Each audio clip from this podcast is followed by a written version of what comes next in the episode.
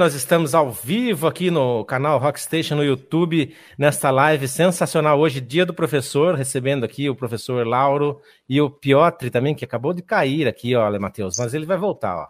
Não, Piotr voltou, cara. E a gente é. vai falar sobre Iron Maiden e história. Boa noite, Matheus. Fala mais alguma coisa pra gente. O que, que vai ter hoje aqui? Bom, Renato, boa noite. Boa noite a todo mundo que está aí curtindo mais um programa aqui no Rockstation Live. Boa noite, professor Lauro Miller. Agora eu vou, vou te dar os parabéns oficialmente, agora no ar, aqui pelo Dia dos Professores, né? E eu sei da dureza e da luta que é para os professores aqui no, no, no, Brasil, né? Em qualquer, em qualquer segmento, seja na, na, área do ensino fundamental, no colegial, na faculdade, eu sei, no, no, no pós, né? A dificuldade que vocês têm aí. Então, é com muita honra que a gente recebe você aqui hoje, porque professor tem que ser tratado com todo o respeito do mundo, porque sem vocês, com certeza, vermelho, né? com certeza, porque sem vocês a gente não consegue ser músico, a gente não consegue ser nada nessa vida, né?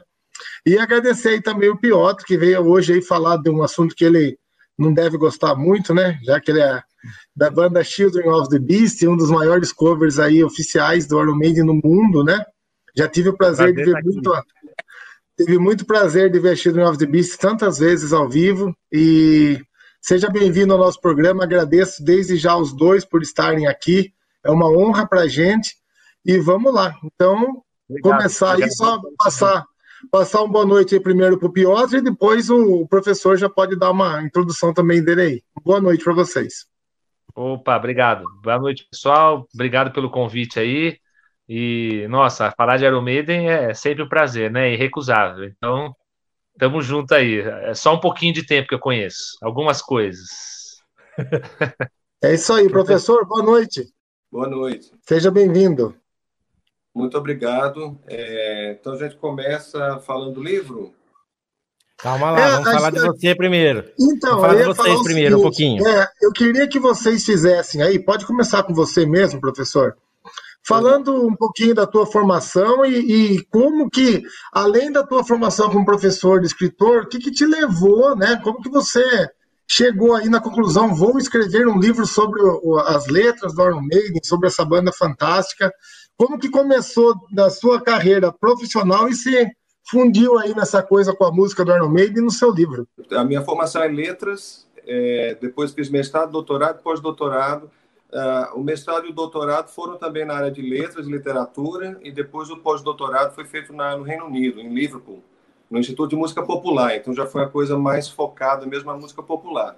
Mas mesmo na, na, na, na época da graduação, mestrado, doutorado, sempre é, o meu enfoque era música popular. Sempre foi mais para o lado da música popular, assim. literatura e música popular, né? É, e aí eu vou retroceder um pouquinho para falar de quando comecei a ouvir Iron Maiden, e, e, essa é uma história que vai reverberar com muita gente, eu acredito. Eu tinha 11 anos, em 1985, vocês façam as contas. É, ontem foi o aniversário de After Death, né? E esse foi justamente é o portal de entrada para o mundo do Iron Maiden. E, claro, depois não parei mais de acompanhar. É, então, ainda adolescente, comecei a escutar o a partir do Live After Death e depois o Peace of Mind foi o primeiro disco de estúdio, né? E acabou que até hoje é o meu disco preferido. Depois a gente pode até entrar numa discussão aí dos fazer aquelas listas, né? Que sempre vamos chegar lá, vamos chegar lá. pois é, o Peace of Mind é o primeiro disco de estúdio, né? E tal. É, e aí, ao longo dos anos, continuei ouvindo, curtindo, é, toco guitarra não profissionalmente, né? Mas o Dave Murray me arrebatou assim logo logo de saída. Foi o primeiro Guitar Hero. Inclusive o livro eu dedico a ele assim é dedicado ao Dave Murray né? É, aquela coisa incendiária dele assim principalmente a apresentação lá no, no Live of the Death eu achava sensacional assim aquela né? É, aqueles aqueles ligados né? Aqueles legados que ele faz tal. É, e aí ao longo dos anos continuei acompanhando né mais para frente eu vou, posso até falar sobre isso. Houve uma época em que eu me distanciei um pouco, que é, que é justamente quando entram os anos 90, né, que é outro tema polêmico para todo mundo que acompanha e discute Iron Maiden, né? Então, é, na minha cabeça, aquela formação clássica dos anos 80 ela é imbatível, assim, aquela sequência de discos. Mas bem, respondendo a tua pergunta, Matheus, é, eu era um fã do Maiden, né? Eu era um fã do Maiden e depois, quando entrei na faculdade, é, teve uma aula de literatura inglesa e a gente foi estudar é, litera, é, é poesia inglesa. É, e, e, teve um poema chamado Rhyme of the Ancient Mariner. Eu quase caí da cadeira, né? Falei, como assim, né? E aí, lógico, né? Um, um poema famoso do Samuel Taylor Coleridge. E aí eu comecei a ligar as coisas, né? Falar, olha, deve ter algumas letras interessantes aqui. Porque eu confesso a vocês que até aí eu não prestava muita atenção às letras. Eu sempre fui mais é, arrebatado pelo lado das guitarras distorcidas, a, a energia da música, né? Esse, esse poder. O né? lado rítmico e melódico, né? Isso, ritmo melódico, né? E, e, esse, esse poder mesmo, esse empoderamento que o heavy metal proporciona, né? Você coloca headphone, em dois minutos você está tocando bateria, achando que está, né? Achando mesmo que se botar uma bateria na frente você vai conseguir fazer, mas todo mundo, quem nunca, né? Aquela história, quem nunca, né? headphone no último volume, você jura né, que se tiver sua bateria, você está fazendo. E aí, é, durante a graduação, deu esse estalo, assim, né? Olha, tem, tem um poema do Coleridge que transformou em música, e eu fui olhar a letra da canção para ver se tinha a ver ou se não tinha. E é passo a passo, né? O Harris, ele fez o dever de casa mesmo, assim, é, é passo a passo, a, o, o, poema do, do Coleridge, é, de uma forma reduzida, né? Porque o poema é muito extenso, mas mesmo assim a canção, ela foi a mais extensa da banda durante 30 anos, 31 uhum. anos. Né? É, e aí, como, como surgiu a ideia né, de, de, escrever? Além desses temas literários, os temas históricos são outra vertente que todo fã do Iron Maiden percebe é, após algumas audições. Né? Você começa a perceber uma insistência assim, em temas de guerras, de, de conflitos, né? e, embora algumas canções elas sejam meio genéricas, assim, falam da guerra, do, do sofrimento das vítimas, etc., outras elas são bem focadas em, em, em, em fatos históricos que realmente Vão direto ao ponto, né? Vão direto ao ponto, né? E, e, e, aí começou a surgir essa ideia de fazer essa pesquisa, né? Uh, embora seja um tema que uh, muita gente tem, muitos, muitos, fãs percebam, né? Eu fui atrás, assim, de, de pesquisar material para ver se alguém já tinha escrito alguma coisa bem sistematizada. Assim, alguém sentou mesmo para escutar a discografia toda, para fazer um mapeamento das canções, né, para conferir, e eu não, não, encontrei nada muito substancial. Eu falei, ó, quem, quem sabe esteja aqui a brecha para eu me aventurar nessa, nessa pesquisa, né? E a ideia surgiu daí. E a partir daí eu, eu fui fazer o dever muito de casa. Bom. Legal. Muito bom. Deixa eu perguntar para o Piotr agora perguntava o Piotr agora. Ele disse aqui que a gente coloca o headphone, começa a tocar no ar, achando que consegue tocar tal. Você foi além. Você colocou o headphone e foi tocar Iron Maiden com a sua banda é. Children of the Beast, é. né? Como é que começou isso aí, essa paixão pelo Iron Maiden e transformar isso num trabalho sério? Como é, é a banda de vocês? Eu me identifiquei muito com o que o professor falou aí, porque eu também, meu primeiro disco foi o Live After Death, foi na escola, né? Só que eu sou um pouquinho mais velho, eu sou de 71.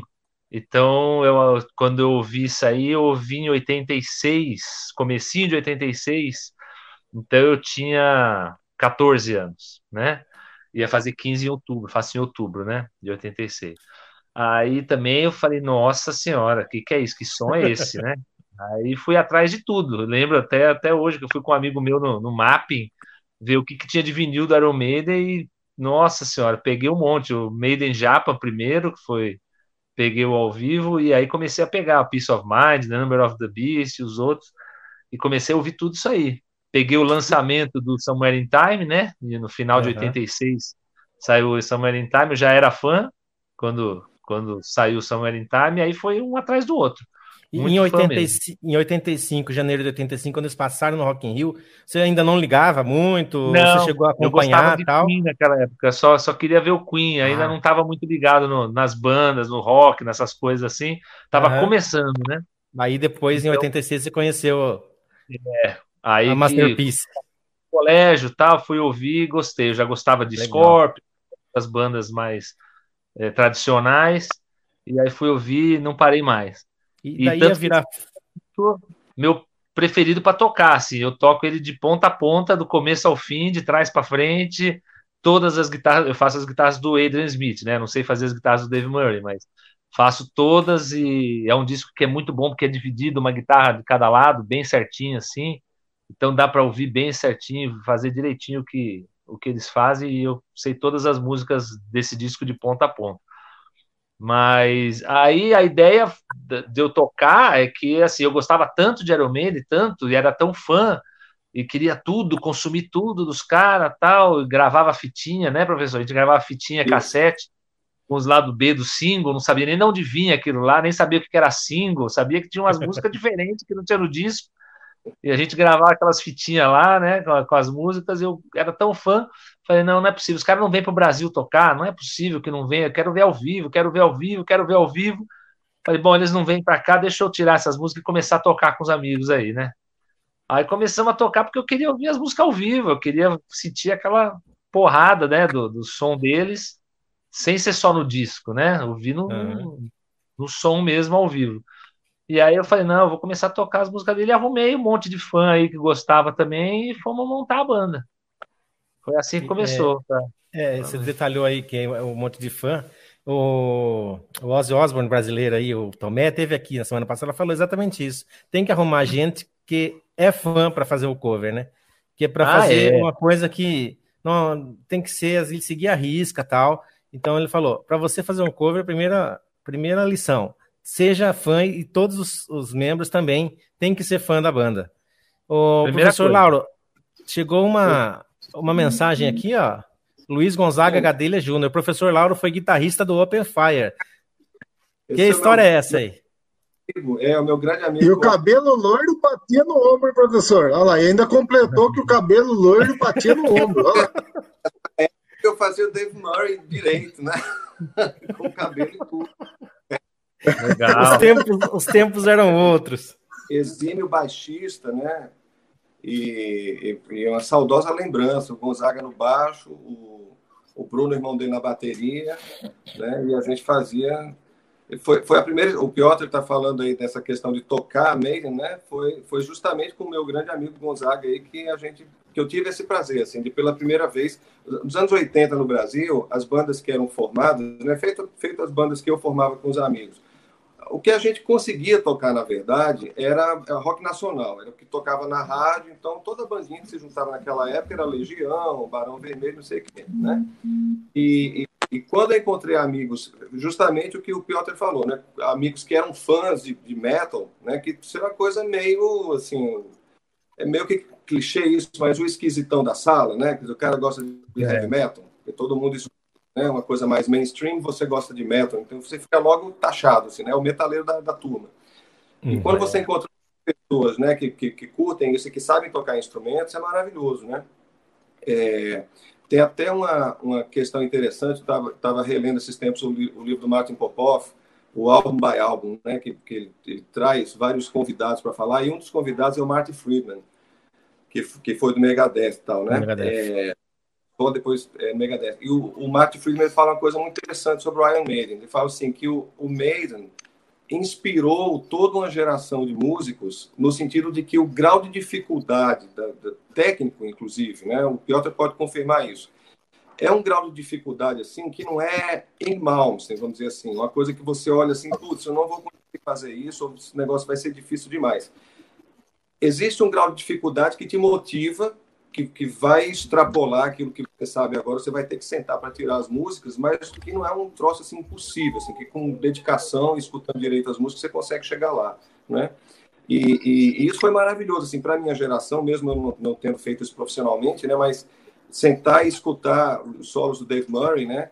E, e, depois de muita audição, não tinha esse negócio de vídeo aula, nada disso, né? Era, é. era mas é isso mesmo, é, tinha que ser no ouvido era no ouvido. E play, é. pausa, play, pausa, pausa, né? Até você é. conseguir tirar, né? É, mas, bom, deixa, deixa então meu abraço aí pro Gonzaga, foi uma feliz lembrança aí. Tá? Que legal. Meus tempos, meus tempos é muito bom, né? E a, e a gente que viveu os anos 80, né, é melhor ainda, porque a molecada de hoje não sabe o que, que é isso, né? Hoje está muito fácil com a internet, com o YouTube, com tudo isso é muito diferente. A gente tinha fitinha cassete, a gente tinha disco de vinil. A é, gente existia um ritual, tinha... existia um ritual para você ouvir o disco, né? Eu abrir o disco, é, tirar o saquinho, isso, que, pegar, ler o tinha é. a comunidade de troca, né? De coisa. Olha, eu, eu, consegui essa música aqui, então pegava lá o Cross-Eyed Mary, né? que é um é. cover do, do Jethro tal, você nem sabia de quem que era, e aquela música de onde veio, né? Eu consegui, aí um gravava pro outro, e tinha tudo isso daí, essas trocas, assim, né? Você ia falar, Matheus? Não, eu queria falar o seguinte: é uma coisa que eu não posso deixar de registrar aqui. Nós estamos aí hoje, eu acredito que no nosso 22 programa Rock, Rock Station Live.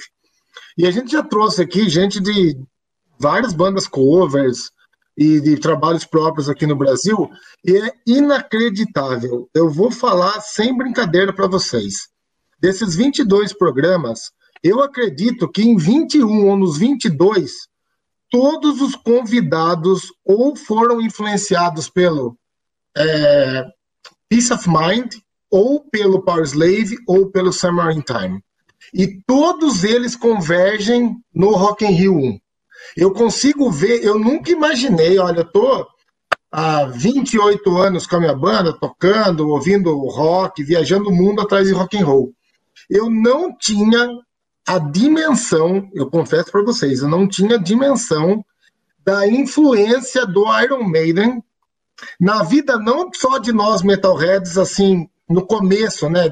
Eu fui, eu sou de uma geração à frente, eu comecei com o Fear of the Dark, mas é aquela coisa assim, como o Iron Maiden é a banda mais citada por todos, por todos.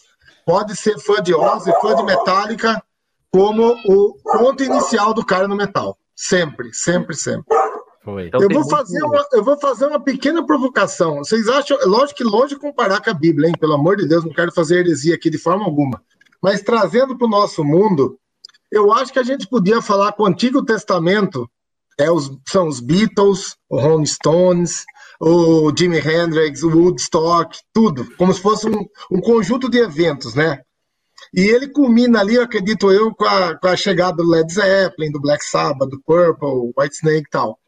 Mas eu acredito que esse Novo Testamento, cara, que foi escrito aí a partir dos anos 80, com esse começo aí de Maiden, Judas Priest, Saxon, Metallica, Slayer e muitas outras, né, Testament.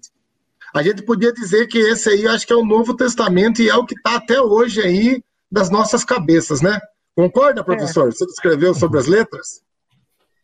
Eu fiquei pensando assim, é, fiquei pensando uh, o que, é que seria hoje em dia, né? Eu não sei se daria para pensar no, na, no, pessoal lá da Noruega, da Finlândia, embora já seja um subgênero, assim, uma coisa mais, né? Sim, sim. Mas eu tento concordar, viu, Matheus? Assim, essa, essa divisão que você fez aí, né? existe um grupo importante aí, antes uh, do, do, dos anos 1980, teve aquela quebra com o punk, né? E alguns outros gêneros que foram muito influentes nos anos 70 e que tiraram um pouco Sim. de cena hard rock, Sim. né? na época em que o Maiden surgiu, eles vieram para colocar sangue novo na história mesmo, né? E eu Sim, eu acho que... Uhum. gosto de, dos dois primeiros discos, é, pela coisa visceral, né? Quer dizer, existe uma... A gente esquece, pessoal, que o pessoal do, do Iron Maiden, eles já são senhores, né? É, é, é, que eles, eles né, se você for olhar né, na, na, carteira de identidade, assim, eles não são os, os senhores típicos da idade deles, né? Mas a gente acaba esquecendo disso. E existe, isso acaba sendo inegável, existe um gás, uma vitalidade que é próprio da juventude, né? E há, eu acho que não há mal nenhum a gente reconhecer isso e perceber isso nos trabalhos. Então, essa, essa urgência, essa, essa coisa visceral que, que a gente escuta, no, eu concordo aqui com o Piotr novamente, o primeiro e o segundo discos, né? Eu até gosto mais do Killers uh, no, no, sentido técnico, assim, acho que me atrai mais. Mas essa evolução, fluência, né? Né? Esse, esse senso de urgências, as faixas curtas, né? E meio que dando recado assim, é, tanto por essa por essa estamina que eles tinham, como quem sabe até a questão orçamentária, né? Que não dava para vocês vejam que com o passar dos anos, às vezes eu, eu sinto o Maiden um pouco autoindulgente, assim, com faixas longas demais, quando eles poderiam dar o recado com um pouco menos de minutos ali naquela faixa. Mas é, mas essa, essa sequência de discos dos anos 80 eu acho realmente imbatível. Embora eu tenha feito o dever de casa de escutar o resto da discografia. Mas essa, essa, essa sequência, é, e novamente, eu acho que ela começa. Em, não, não podemos nos esquecer dos dois primeiros discos, né? Isso aí. Sim, cara. É, o que, é que você acha? Não, tá, concordo. É, a gente vai falar um pouco de história e o próprio nome da banda vem de um, de um derivado da história, que é um instrumento de tortura, né? É, medieval, Sim. chamado Iron Maiden, né? É, uhum. Então, a gente já percebe aí que a própria banda, no nome dela, já traz esse, essa carga histórica aí. Então, professor, a gente tem aí a, o lançamento do seu livro. Você foi lá no Modern Heavy Metal Conference, na Finlândia, lançá-lo em Isso. inglês primeiro, né? Foi. Conta pra gente aí essa Exato. passagem para nós. Então, é, esse, esse, congresso acontece é, a cada dois anos. Eles fazem eventos menores anuais, mas a cada dois anos fazem um evento um pouco maior, né? Acontece lá em Helsinki e em 2016 eu estava na Inglaterra fazendo pós-doutorado e aí tive notícia desse congresso. Então participei uma, pela primeira vez na edição 2016 e por essa época, o, o Maiden tinha lançado o Book of Souls, né? E aí uma, uma jornalista, Fernanda Portugal, que, que trabalhava para a BBC, né? ela escrevia matérias para a BBC Brasil, ela me convidou a fazer uma análise do Empire of the Clouds, né? É, pois bem, e aí a partir daí é que foi o pontapé inicial para eu começar a pensar de verdade assim, nesse projeto do livro. Né? Isso foi no final de 2015, coincidindo com o lançamento do, do, do Book of Souls. E aí, em 16, eu fui pela primeira vez no Congresso, apresentei um trabalho lá é, sobre a cena de metal aqui em Natal. Ainda não era sobre o Iron Maiden, mas eu já comecei a fazer então as pesquisas para valer assim, para o livro. De maneira, dois anos depois, coincidir com a outra edição do Congresso. Então, em 18, eu tive o prazer de chegar lá com edição em inglês e fiz o lançamento lá no Congresso. Né? Uhum. É, e, modéstia à parte, foi um sucesso, foi muito bem recebido. Né? E, e eu tenho muita felicidade em dizer que colegas eh, pesquisadores de metal levaram exemplares do livro para o mundo inteiro, porque tinha gente do mundo inteiro lá. Né? É, e na sequência eu fui preparar a edição em português. Né? Ele, na verdade, foi lançado primeiro em inglês, porque eu queria justamente uh, que coincidisse com esse, com esse congresso, é, é, porque eu, eu, pensei que era uma, uma, excelente oportunidade de fazer essa ponte né, entre um, uma banda de metal, né, aproveitando que é, estava acontecendo um evento acadêmico sobre esse assunto, né? Às vezes no Brasil não é tão fácil assim de você fazer essa ponte, você pegar um assunto como esse. Felizmente agora está começando a abrir mais, né? As cabeças estão ficando mais abertas na academia para você estudar assuntos, por exemplo, como heavy metal. Mas até alguns anos atrás não era tão fácil assim, né? Então foi uma, uma super oportunidade de, de não só de conhecer os trabalhos de outros colegas, como também de levar o, o meu livro, né, e, e fazer a, a, divulgação e trocar ideias e tudo mais. Então, é, realmente foi, uma excelente oportunidade o Modern Heavy Metal lá, na, lá em Helsinki, na Auto University lá de Helsinki, que é um que é um evento. Esse ano, inclusive, teve de novo, mas teve é, virtualmente, né? Teve remoto. Uhum.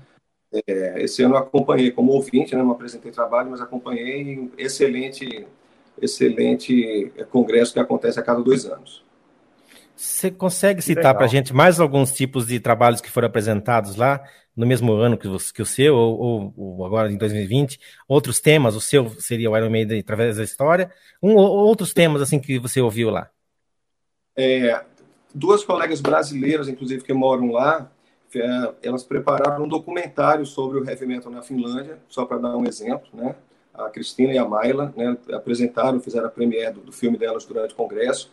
E, além disso, muita coisa sobre produção musical. É, o pessoal lá fora está muito antenado com esse tipo de coisa, né? E eu acho que o Brasil está indo um pouco atrás nisso. A gente precisa correr atrás, dentro das universidades, dentro das escolas de música, é, sair um pouco da caixa do ensino tradicional de música, né, de teoria musical, etc., e pensar um pouco mais para o lado de produção musical também. Então, é, foi, foi muito discutido no, no, Congresso, além de análise sobre outras bandas, né, é, falando das letras, analisando uhum. mesmo, né, sem analisar musicalmente ou através das letras, é, discutiu-se muito sobre a questão de produção musical, da, da cena. Fala-se muito lá, eles valorizam muito, assim, na, na, Finlândia eles valorizam muito a cena metal, né? E, e realmente é fantástico. Assim, você entra num, num, num táxi e o taxista está escutando metal, né? Quer dizer, ah, é, é é maravilhoso, né? Assim, é, é o maior, é, acho que é o maior país, é o país que tem mais bandas per capita lá, parece, uma coisa assim, né? É, eles fizeram enquete lá, né? E justamente chegaram à conclusão de que é o país que tem mais bandas. justamente, né? Caramba. É... Deixa eu dar dois pitacos aqui. Primeiramente, eu não posso deixar de falar aí pro Piotr que o trabalho que o Children of the Beast fez em Party of the Clouds, com a orquestra lá tocando junto, foi uma produção fabulosa. Eu vi que vocês receberam, eu vi que deu uma repercussão internacional disso daí, viu, Piotr? Eu tava vendo os comentários lá, pessoal chamando vocês para tocarem na Europa, vem tocar aqui na Europa, vamos fazer um aqui no Canadá tal. Então, eu já quero que você comente um pouco sobre isso, que eu acho que é extremamente pertinente.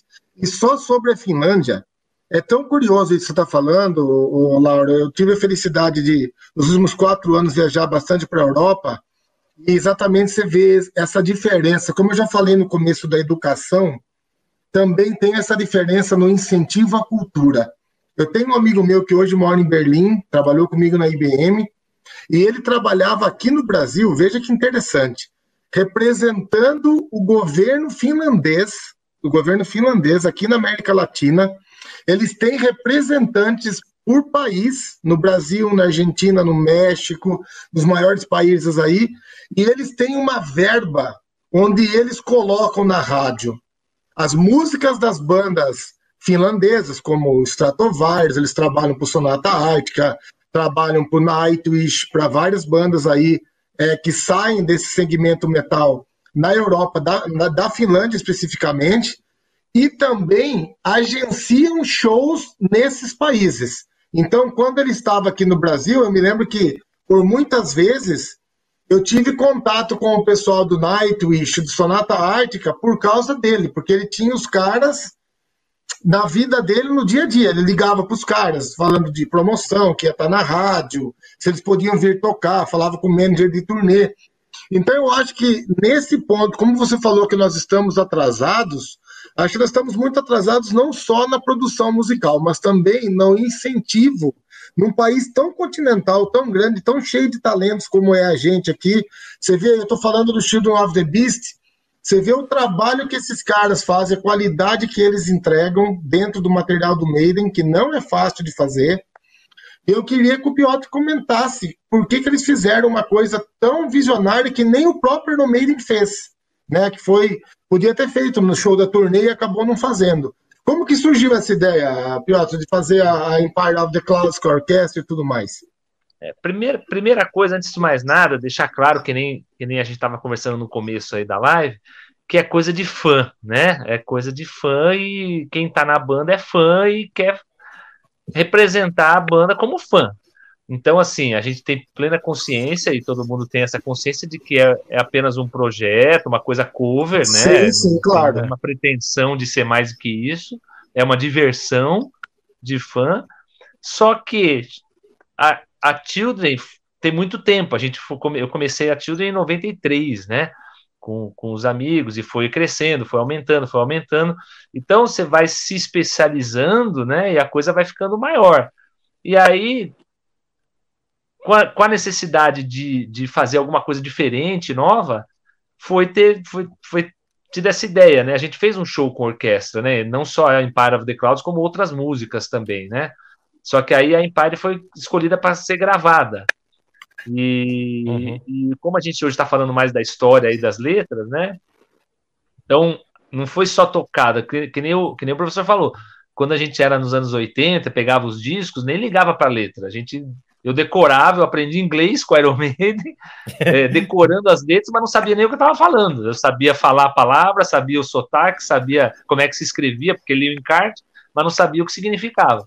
Você estava um quando... papagaio, né? Reproduzindo é. fonemas. Você não sabia exatamente decorava, o que estava falando. É, é, decorava. Decorava a letra inteira, mas sem saber exatamente o que estava sendo falado. E aí foi a, a, evoluindo, até com a internet e tudo mais, a gente foi aprendendo mais, né? Aprendendo inglês e foi entendendo mais o que estava sendo dito, né? Sim. Então, na Empire é a mesma coisa. Se você pega lá o clipe, você vê que da Children, né? A gente está representando um pouco, coloca umas imagens lá do, do, do Zeppelin, né? Coloca as coisas e sabe o que está sendo feito. Até quando tiramos a música, quem lá tocou sabe que tem a partezinha do SOS, né, no meio da música, tal. Então é um código Morse. É. Então tem um monte de coisa que você tem que ver pela letra, não só pela música, né? E representando aquela história lá. E foi uma coisa diferente, deu certo, o pessoal gostou bastante, realmente ficou bom, uma boa São produção. 18 minutos, né? Deu trabalho pra caramba, né? Eu imagino. Mas tá aí, tá aí para todo e mundo foi, ver.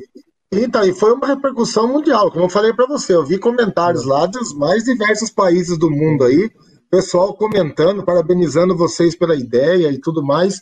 E uma coisa, né? O, o, o, a gente tá vendo aí o professor que escreveu um livro sobre as letras.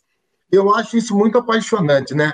O metal, além, além só do, do de falar, é, ah, é só a música. Não, não é. Se você for atrás de letras, nós já tivemos aqui o Alax da banda Harvest, que, que foi considerado cidadão do mundo pela ONU por fazer uma, uma música relacionada aos refugiados e de todas as guerras. É, os refugiados que andam aí pelo mundo, totalmente sem fronteiras, sem sua casa, que fogem das guerras. Então a gente vê sempre o metal, o Sabaton falando das guerras, tal. A gente vê que o metal está sempre trazendo cultura, não é uma coisa que só olha, como você falou, Sim. professor, eu também fui o estranho na escola, junto com o Renato, que nós estudamos junto. Acredito que o Piotr não foi diferente. Se não foi na escola, foi no bairro, né, Piotr? A gente vai. Eu, fiquei, eu fiquei Matheus, Matheus, eu fiquei imaginando essa Modern Heavy Metal, Heavy Metal Conference, os caras tudo cabeludo lá, camisa, calça surrada, coturno, indo lá assim, eu, cabeludo, tudo. Olha, isso aqui, o estereótipo do, do metaleiro numa conferência, eu fiquei imaginando como que é. Nada de, é claro que é só uma brincadeira. Mas Renato, pode falar, mas é professor. é bacana, bacana. Pode falar, Laura. Desculpa, gente. Eu era o mais careta da conferência, gente. Você, o mais careta era você. Eu era o mais careta. Eu gostei do que o Gonzaga falou lá, lá. O Sgt. Pepper está para o rock and roll, assim como o Power Slave está para o metal. Com certeza. Dois discos que eu amo, tanto o Sgt. Peppers quanto o Power Slave. Com certeza, duas obras-primas aí que, que duas masterpieces do mundo da música, com certeza. Lauro, seguinte, vamos entrar na, no livro então. Quantas músicas estão é, neste livro, detalhadas os fatos históricos, de cabo a rabo? Como é que você selecionou isso? Vamos lá para o livro, então, para a gente falar das canções que foram. que Essas são, não são todas ainda, né? Que foram selecionadas, né? Conta um pouco para a gente. Bom, mostrar a criança aqui, né? Tá aqui, tá aqui. Uma jornada através da história. E depois você fala é... para a gente onde é que consegue, onde que, onde que a pessoa pede para você Pior, mandar. vai tá? ter que ler, hein? Não vai ter jeito. Vai ter que fazer Nossa, a lição de casa. Ah, eu também. super curioso aqui, tô doido para ler. eu também já tô coçando aqui, né? Pra pegar o livro na mão. Daqui a pouco Vamos o professor, professor. passa para a gente ah, os dados para a gente tá aqui, fazer o pedido. Olha o livro de cabeceira aqui, ó, que está aqui do lado tá da. da... Where Eagles There. Where Eagles There. Fantástico. Respondendo a sua pergunta, Renato, é, são 18 músicas que são analisadas no livro, tá? Ah, logo na introdução, eu já vou logo explicando que eu estou ciente que não cobri todas as canções históricas, tá? Inclusive, uhum. essa, essa é uma questão que tem que ficar clara logo de início, porque eu tomo uma posição um pouquinho diferente do Martin Popov, por exemplo, que o Martin ele tem a abordagem de pegar todos os discos, todas as faixas, por exemplo, no, no, no álbum by álbum, né, quando ele vai fazer as análises, ele, ele, tem essa, essa metodologia que é absolutamente válida, ok. Mas cada autor, cada escritor, cada pesquisador vai adotar aquela que acha que é melhor para ele, né? E, e, no meu caso, o que é que eu percebi? É, como eu falei no começo, essa, essa coisa dos temas históricos perpassa a discografia do Iron Maiden. Todo fã já sabe disso, né? Agora, claro que tem algumas que ficam mais na cara. Power Slave, por exemplo, já que a gente falou, o Gonzaga falou do Sgt. Pepper e Power Slave. Né? Então, vamos lembrar da capa do Power Slave. Ela é a, a, primeira que, de cara, já tem uma referência histórica. Né? Você vê logo aquela, aquele, aquele cenário do Antigo Egito e, de cara, você já percebe um link histórico ali, né? Então, como é que foi a seleção das canções? É, eu comecei a perceber que os temas perpassavam toda, toda a história e até a pré-história, né? E aqui eu estou falando disso aqui, ó. Né? Quest for Quest Fire. For né? Que é, claro, do Peace of Mind, que foi baseado num livro, né? Esse livro aqui é do, do escritor belga, né? O Rosny René. Esse livro aqui é de 1911 e depois virou filme dirigido pelo Anu em 81, né? Então, repara só, e ao mesmo tempo que tem é, uma temática que vai lá para a pré-história, tem esses High, que também é, é das primeiras que você percebe essa conexão com a história, e que já coloca a gente na Segunda Guerra Mundial. Portanto, né, já no século XX. Então, eu, eu, comecei a pensar, será que existem outras canções entre né, esses dois pontos, ou quem sabe até canções que abordam temas ainda mais recentes na discografia? E aí, uhum. claro, fui sentar para fazer o dever de casa, não tem jeito, né?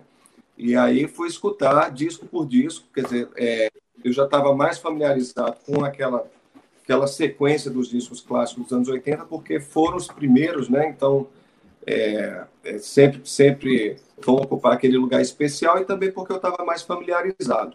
Mas aí eu fui sentar realmente para escutar os discos ah, dos anos 90, com a fase ah, Blaze Bailey, e os que vieram depois, né? É, e aí fui pensando as canções que tratavam de temas históricos. Algumas delas, né, vamos pensar assim, The, The Pilgrim, né, ou é, uh, The Aftermath, ou uhum. uh, Blood on the World's Hands. Tem, tem, muitas canções que falam de guerra, mas não estão especificamente ligadas a um evento, né? Sei lá, The Duelists, que está no Power Slave também, né? Pode ser qualquer guerra, né? Pode ser qualquer guerra, justamente. Né? Então, trata de algum conflito, de alguma coisa, mas deixa um pouco solto demais. Então, eu priorizei no livro aquelas canções que fossem mais certeiras, assim, que estivessem falando realmente de alguma coisa mais. É, exemplo, Empire of the Clouds é a queda do dirigível R-101. Passchendaele. A Passchendaele, que é a Batalha de Passchendaele. Não tem como, né? Embora pudesse ser sobre alguma outra guerra, mas eles nomearam, é. né? É, lá. Montsegur. É, né? Montsegur, né? Então, então para pensar aqui, então, o que é que eu fui fazer? É, fui mapeando na discografia deles quais seriam as canções né, que, que mais ou menos é, que, que, entre esses dois pontos, né, eu comecei pensando em Quest of, Quest of Fire, uh, pensei em Power Slave também, claro, e Aces High, mas é depois, gente, é, rapidamente, assim, a listagem, Quest for Fire, eu, eu, aí vocês vão desenhando na cabeça, assim, uma linha do tempo, tá? Vamos lá para trás. Quest for Fire, Power Slave, Alexander the Great, Invaders, que aqui a gente já vai lá para o ano, né, é, é, final, final do século VIII, né, invasões dos nórdicos da Inglaterra, Invaders, Monsegur, The Clansmen, que aí são os, os escoceses, né? Escoceses versus ingleses. Pela, pela liberdade, né? Do, do William Wallace, né? William Wallace, né? É... E aí tem um caso interessante que eu coloquei na sequência Hello Be Thy Name. Deixa eu terminar de ler, eu volto nisso. Hello Be Thy Name, que na minha cabeça é a Idade Média, uhum. mas eu volto lá. The Alchemist, que é um, um, um caso interessantíssimo desse, desse, alquimista mesmo, chamado John Dee, né, que viveu na, na época da Rainha Elizabeth I, é, e o cara era alquimista, matemático, astrólogo e astrônomo, né? E você como assim astrólogo e astrônomo? Mas é justamente quando o mundo vai saindo daquela mentalidade da Idade Média, vai entrando no Renascimento e a sai da Idade das Trevas, né?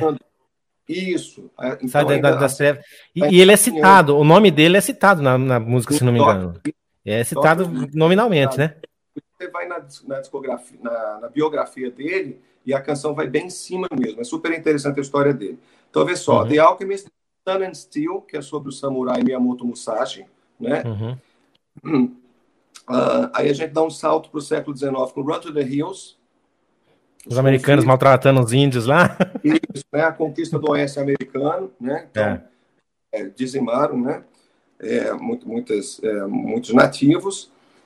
E ainda do século XIX, The Trooper, claro, é, é, Batalha de Balaclava durante a Guerra da Crimeia, aí pelos anos de 1860. Uhum. Uh, e aí a gente entra no século XX com Passchendaele, Primeira Guerra Mundial. Primeira Guerra Mundial. E aí vem Empire of the Clouds, né, 1930, que era, que era dirigível. E entramos na Segunda Guerra Mundial. É interessante, eu, eu mapeei três canções que falam sobre isso, que são esses High, por óbvio, Batalha da Inglaterra, né, the, Battle, of, the Battle of England, é, a Luftwaffe, né, que é a força aérea a nazista contra a Royal Air Force britânica, que é uma canção não, não precisa nem falar nada, né, de Esses High. É, Tail Gunner, que, uhum. que, foi escrita vem depois, mas que também é sobre os atiradores que ficaram ficavam atrás das aeronaves, e The Longest Day, é, que é sobre. É como naquele. É como, só uma parte, esse é o Tail Gunner, o avião é do estilo daquele do Indiana Jones, que ele tá com o pai dele atrás, Isso. ele manda o pai dele, atira, atira nos caras atrás, ele atira na própria, na própria cauda, o Sean Connery. É esse tipo de avião aí. E, inclusive os nazistas estão atrás deles, né? Sim, sim, sim, sim. É esse avião aí. O Tail Gunner seria o pai dele é. nessa aí. Ele fala: Você sabe pilotar? Não, eu vou, eu vou aprender tal. E então, vai atrás, e mete o fogo nos caras. E ele mete o fogo e acaba acertando a própria cauda. A própria cauda. Pode continuar. Olha só, e aí para finalizar, né? Então, Aces High Tail Gunner The Longest Day, que é sobre o, o dia D, né? Quando as, quando as tropas aliadas desembarcaram na Normandia.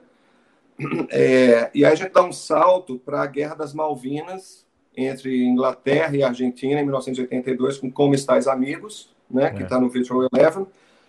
E eu termino é, com Afraid to Shoot Strangers, né, que no contexto da Guerra do Golfo, né, na realidade, aí, aí vem dois casos interessantes, né?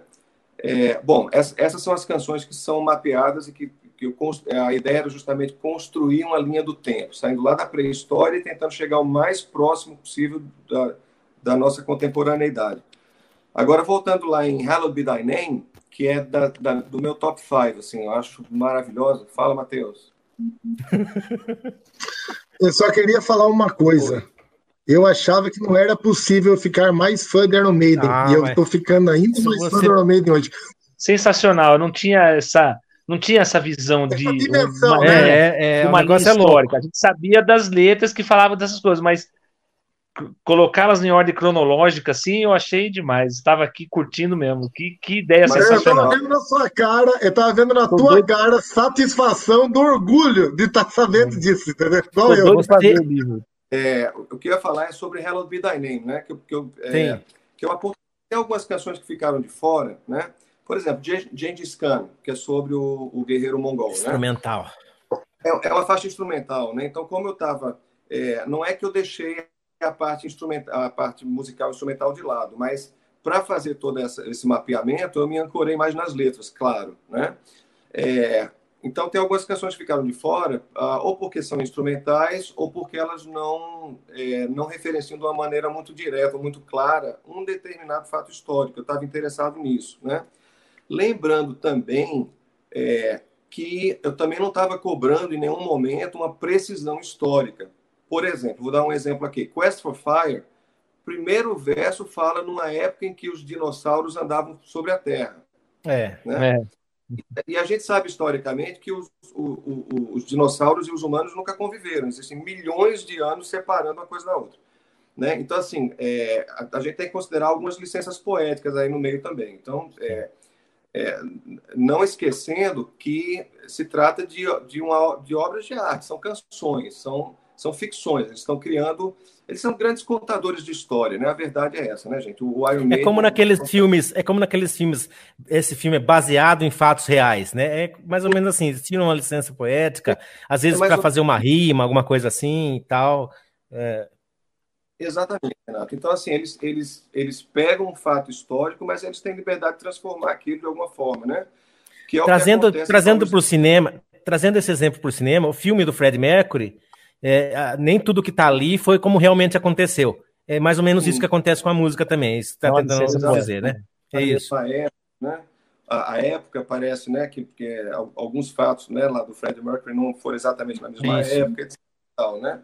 É, mas então, é, do duas questões aqui. Primeira, é, uh, que nem todas as canções com temas históricos entraram nessas 18, né? Por uma razão ou por outra, ou porque são instrumentais, né? ou porque não faziam, eu citei o exemplo de The Duelists, né? pode ser um duelo em qualquer época. Então, eu, eu achei que não havia uma amarração muito convincente assim, uh, ah, para poder comentar. Né? É, agora, uma Só uma curiosidade, coisa, gente, professor. Você chegou a pesquisar a música Invasion, que é uma prévia da Invaders, né? Do, do vou aqui fazer uma, uma defesa da fase, da fase antiga a música Invejo, que tá no Soundhouse Tapes, depois virou um lado B de single, né? Ela Sim. fala também dos, dos, nórdicos, né? Dos vikings, né? Sim. E foi uma, é uma inspiração para a música Invaders que veio depois no The Number, né?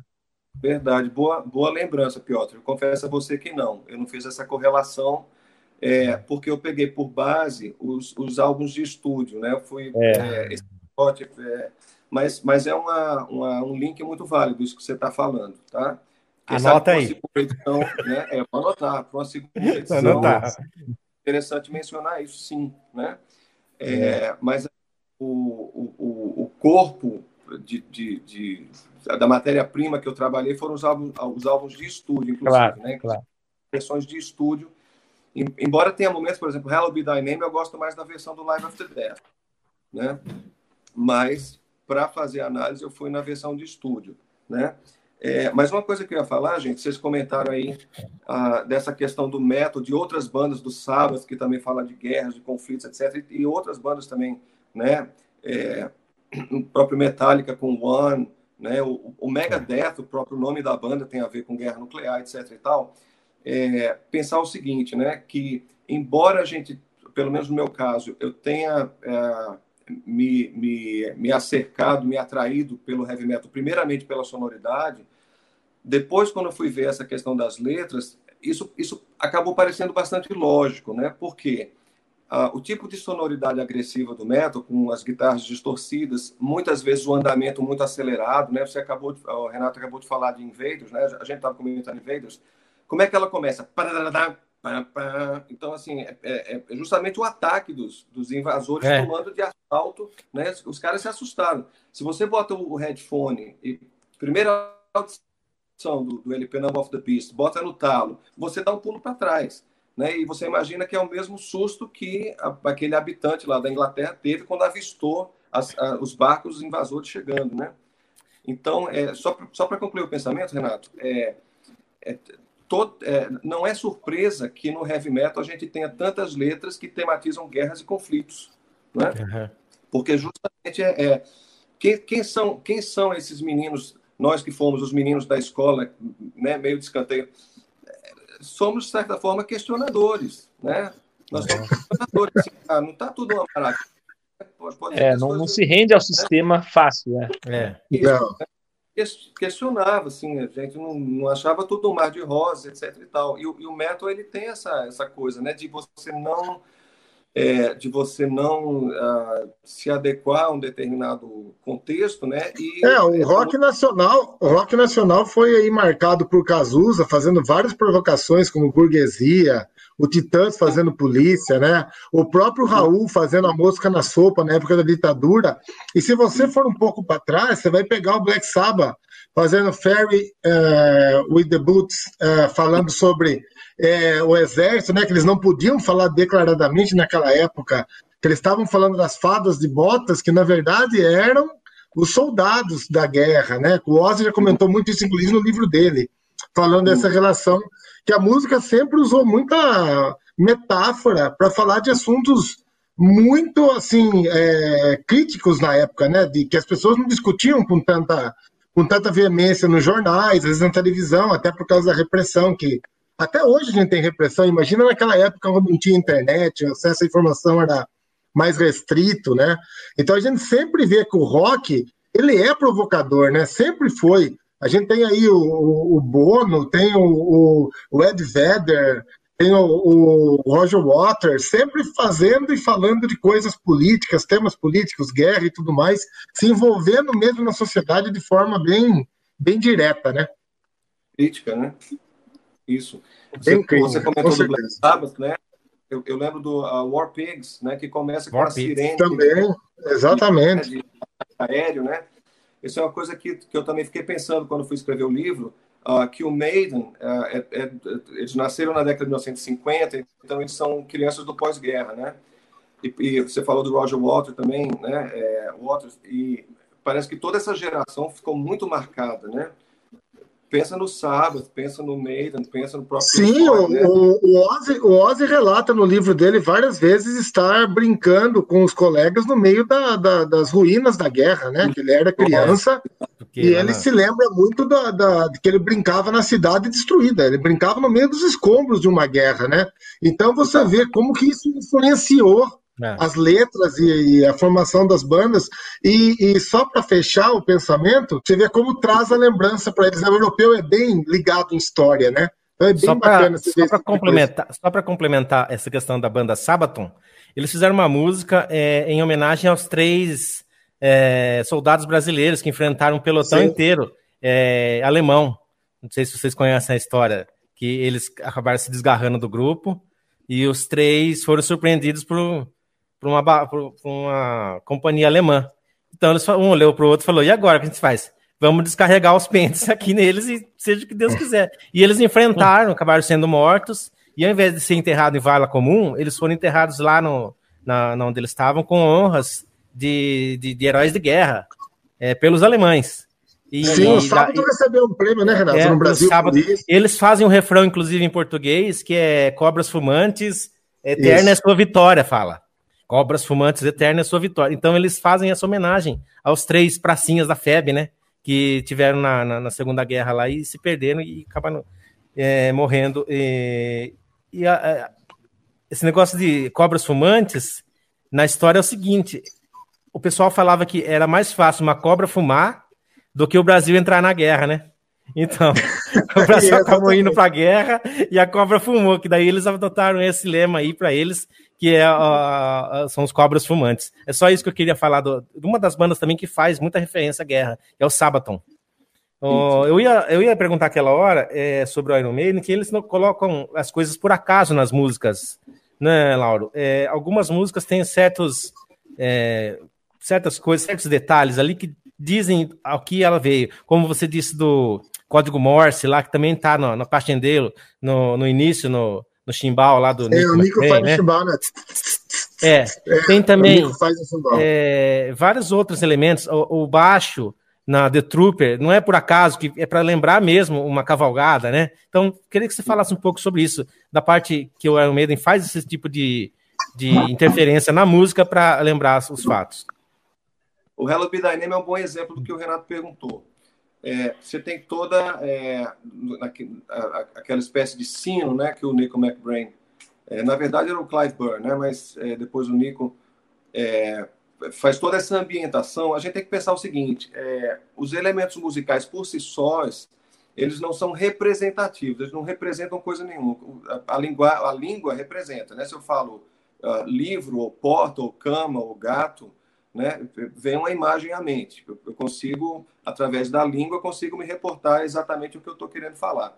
Mas se eu der um dó maior, um dó menor, um ré maior, isso não, não reporta no mundo real a coisa nenhuma. Então, é, a gente tem que pensar em, em, em termos de sugestões. Né? Então, a, a, música ela não representa da mesma forma que a língua representa. Você fala uma palavra e na cabeça de quem está escutando você vai pensar, sei lá, cachorro, guitarra. Então você sabe exatamente o que é. Que é. Mas se eu colocar um acorde, uma, né, uma coisa assim, você tem no máximo algumas sugestões. Né? Então, por exemplo, aquele sino lá em Hello Be Thy Name tem um som de sino, beleza, você está escutando um sino. Mas aí, quando junta com a informação verbal, né? Que eu estou numa cela esperando pelo carrasco, que a minha vida está se acabando, não sei o quê.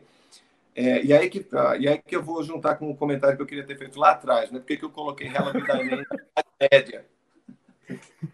Né? Que eu, eu até até tive uma, uma, discussão com um grande amigo historiador que é o Iclis Rodrigues, né? Que inclusive a, ele ele tem um, um, canal bem interessante também, é, que é o Obriga, é, Obriga História, né? Então eu tive algumas algumas conversas com o Iclis, né? Na época que eu estava escrevendo o livro e ele discordou assim, ué, Laura, mas acho que você está forçando um pouco a barra aqui com Hello Be.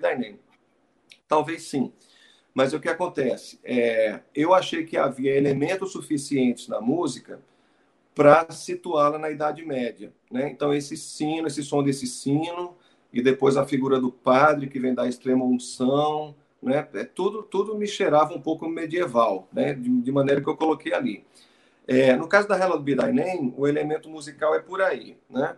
É, você veja que nesse caso também tem o baixo, o baixo cavalgado lá do Harris, mas você não, não, não associa muito a, a cavalo, porque não está é. na história. Né? Aí o que acontece? No The Trooper, tem o baixo cavalgado, né, que, é, é, que a gente vai chamar de tercina, né, os tan, padadá, padadá, padadá, né, são três notas, a primeira mais longa e as duas mais curtinhas, né, tan, tan, tan, tan, tan, tan, tan, tan, que quando você acelera fica parecendo um cavalo mesmo, né, é. padadá, padadá, padadá, padadá. É, só que como a letra fala em cavalo, né, aí você junta as coisas, né, É, então, assim, existem elementos que estão ali. Tem o, o, lance do, do código Morse lá, né, que o Piotr falou na Empire of the Clouds, né? É, inclusive, eu faço uma leitura mais detalhada das canções analisadas. Talvez a Empire of, of the Clouds seja a que eu fiz a, a, leitura mais detalhada assim, no livro, porque eu fui fazendo a marcação quase que segunda a segunda, assim, uh, ah, para meio que guiando o ouvinte uh, o que você poderia interpretar diante de algumas sugestões musicais, né? Então, assim, é, tem, tem momentos lá em que você escuta assim os lá pelo meio, né? Então tem uns, uns sons de sinos assim que, que são sugestivos de uma coisa gloriosa, de alguma coisa que está indo muito bem. E logo depois vem o tan, tan, tan, tan, tan, tan, é aí. E aí deu merda, né? Algum problema tá, né? É. Então algum problema está acontecendo. É, mas como é que a gente chega a essa conclusão? Se fosse uma faixa meramente instrumental, talvez ficasse mais difícil de, de, de, chegar a essas interpretações. Mas aí, claro que você vai juntar, vai juntando as peças, né? Vai juntando as peças da letra, da, da, da dessa, desses detalhes musicais, né? A própria questão da distorção, a maneira como a voz está sendo colocada, se é mais gritada, se é, né? É, na, na, hora que o capitão, o, o, Bruce Dickinson, ele faz o personagem do capitão é, dane-se a carga, né? A gente tem que partir essa noite, né? Damn the cargo. E ele fala isso gritado, né? Então você imagina já o, o personagem do, do, do, comandante lá, do capitão, dando uma bronca no subordinado, né? E dane-se, vamos embora, né? Porque os políticos não podem se atrasar. É, parece né? que havia um impasse, que um estava avisando que não ia dar certo o voo e o outro estava querendo ir de qualquer jeito, né? Uma coisa assim. Se eu estiver enganado, é, me. É, é, é que havia algum problema lá com relação a, a, ao peso, né? Uhum. Pelo menos é isso que fala na letra, né? Que é. a, a, a nave está muito pesada, não vai conseguir, né? E aí essa essa coisa da hierarquia, né? Veio o é. cara veio arrogantemente assim, falou e vai então. É, mas o que eu quero dizer assim, esses elementos a gente vai juntando na leitura das canções do Maiden e ao longo dos anos eles vêm inclusive explorando o aspecto visual nas apresentações, o aspecto teatral, né? E que nos dá mais pistas ainda para fazer essas leituras, né? O Piotr, a gente, ele começou o nosso papo comentando do Empire of the Clouds, quando foi apresentado pelo Children of the Beast, né? É, então, a própria indumentária, né? É, do, do, do, Faga com, com a roupa né? de, de, de, de capitão, né? É. Isso nos dá algumas, algumas indicações pensando nos últimos shows do Iron Maiden, né? É, sei lá, uh, se você pensar em, em, Rime of the Ancient Mariner, né? Em que ele vem meio que trajado com a figura do velho marujo, meio maltrapilho, né? Hallowed Be Thy Name, em que você tem a, a corda para o enforcamento, né? A própria forca lá. Né? Da forca, né? Esse elemento é colocado no palco. Então, no fim das contas, é o, Iron Maiden, existe... o Iron Maiden sempre teve isso daí, né? Desde o começo, ele já fazia aquele sangue na boca, fazia o sangue no, no Ed atrás, mas uhum. a coisa veio aumentando, aumentando, aumentando, que nessa última turnê Legacy of the Beast é um show de teatro, né? É. Aumentou é. demais. Todas as músicas têm alguma referência. Isso sem, sem falar, palco, assim, sem mencionar o próprio palco que muda. De, de, são dois, dois atos, né? Então, o ato que fala da guerra, que tem aquela folhagem, e o segundo ato depois, que a primeira, a primeira parte só fala em músicas de guerra, só tem música é, de guerra ali, né? Exageraram mesmo nessa turnê aí. É, todas o, Nico, músicas... o Nico McBrain, o Nico McBrain nem aparece, a bateria esconde ali é. atrás daquela, daquela camuflagem, né, de, de guerra, e, e, eles vão mandando música de guerra lá. Começa com esses raios e vai embora. Where Goes There. É, e a bateria, a bateria do Nico já é, é histórica porque ela traz em cada tom a capa de cada CD, são... né? Tem um vídeo do Nico explicando todos os personagens da né? história. Da, da, forma de vitrais. Exatamente. Então, foi pensado nos mínimos detalhes da bateria ao palco, ao setlist, ao avião no começo do show, que é fabuloso, aquele avião sobrevoando o palco no começo, já na, na Aces High, né? Então, maravilhoso. Ô, professor, Laura, só uma curiosidade. Tem uma, tem uma curiosidadezinha para perguntar para ele. Você não chegou a, a estudar ou ver a música Two Minutes to Midnight? Não tem a ver com história? Que são que é o relógio do fim do mundo, né? Eu acho. Acho que é isso aí, né? Sim. É, não trabalhei para esse livro, Piotr, mas quem sabe numa segunda edição tem algumas canções que mereceriam ser visitadas. é, e que podem ser incluídas numa segunda edição. Né? Two Minutes of Midnight seria uma delas, Brighter Than a Thousand Suns também, porque também está falando na questão de conflito nuclear, né? É, as duas canções teriam a ver nesse sentido, né? É. É, que mais? Uh, bom, tem algumas canções que poderiam entrar, né? Então, acho que a When the, Wild, When the Wild Wind Blows também acho que fala alguma coisa sobre as notícias, é. né? Daí seria já mais é, relacionadas um ao meio ambiente e tal. Então eles estão sempre é um... fazendo... Esse aí é um conto que tem é, escrito, né? Que eles adaptaram também, né? Tipo, é, coisa de literatura. Eu acho que você vai fazer Sim. uma coisa assim depois, né, Lauro? Um livro que vai abordar literatura e cinema. Já está em trabalho isso aí? Já. Já comecei a fazer as pesquisas para o segundo livro. É, na conclusão de, do, do, Uma Jornada Através da História, eu já dou um spoiler assim, do que vem por aí. É, que, na verdade, são as duas grandes vertentes temáticas do Meida, né? É, história e literatura, ou literatura barra cinema, tendo em vista que muitas dessas obras literárias viraram filmes, né? É, eu vou só aproveitar que está saindo uma versão de Duna, né, do, o grande clássico de ficção científica do Frank Herbert, né? É, ele virou filme em 84 e está saindo é, novamente uma versão cinematográfica agora. É, mas falando sobre temas literários, aí também é uma festa. Eu, eu, eu mapeei em torno de 20 canções, por enquanto, que tratam de temas literários. Agora eu vou ter. Esse é um projeto que vai levar um pouco de tempo, é, no sentido de que são algumas dessas obras são bastante extensas, então eu vou ter que reler várias delas, né? É, vou ter que reler várias dessas obras. É, uh, Duna agora, é To Tame a Land, né? Tame a Land, que inclusive Frank é. Herbert vetou, né? Não sei se vocês conhecem essa história, né? Ele, ele a, a, a, o título original seria Dune, né? Duna. Ah, e ele... é interessante porque a letra da canção, To Tame a Land, é uma sinopse do, do livro, realmente. Você vai lá atrás tem uma sinopse. Mas aí ligaram, a produção do Iron Maiden ligou para o Frank Herbert, né? E falou assim, olha, nós somos uma banda e tal, e queremos lançar essa canção chamada Duna, né? Que fala sobre o seu livro, né? Ele mandou dizer assim que, olha, eu não gosto de, de rock, né? Eu não gosto, eu não gosto dessa banda Iron Maiden. Telefone. E aí tiveram que mudar o nome para Tutema Land, né? Mas que mesmo assim, é, aí eu volto àquela questão do critério da escolha das canções, né? É, aquilo que inequivocamente está estabelecendo uma correlação. No caso de Tutema Land Duna, não tem dúvida nenhuma.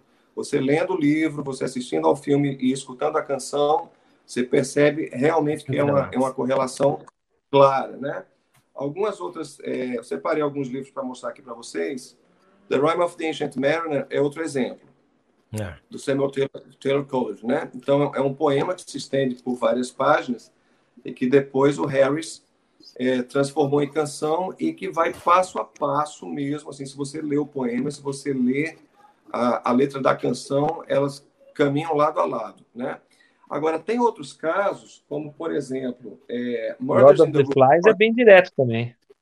É, qual que é, Piotr? Lord of the Flies. É Lord do livro the... também.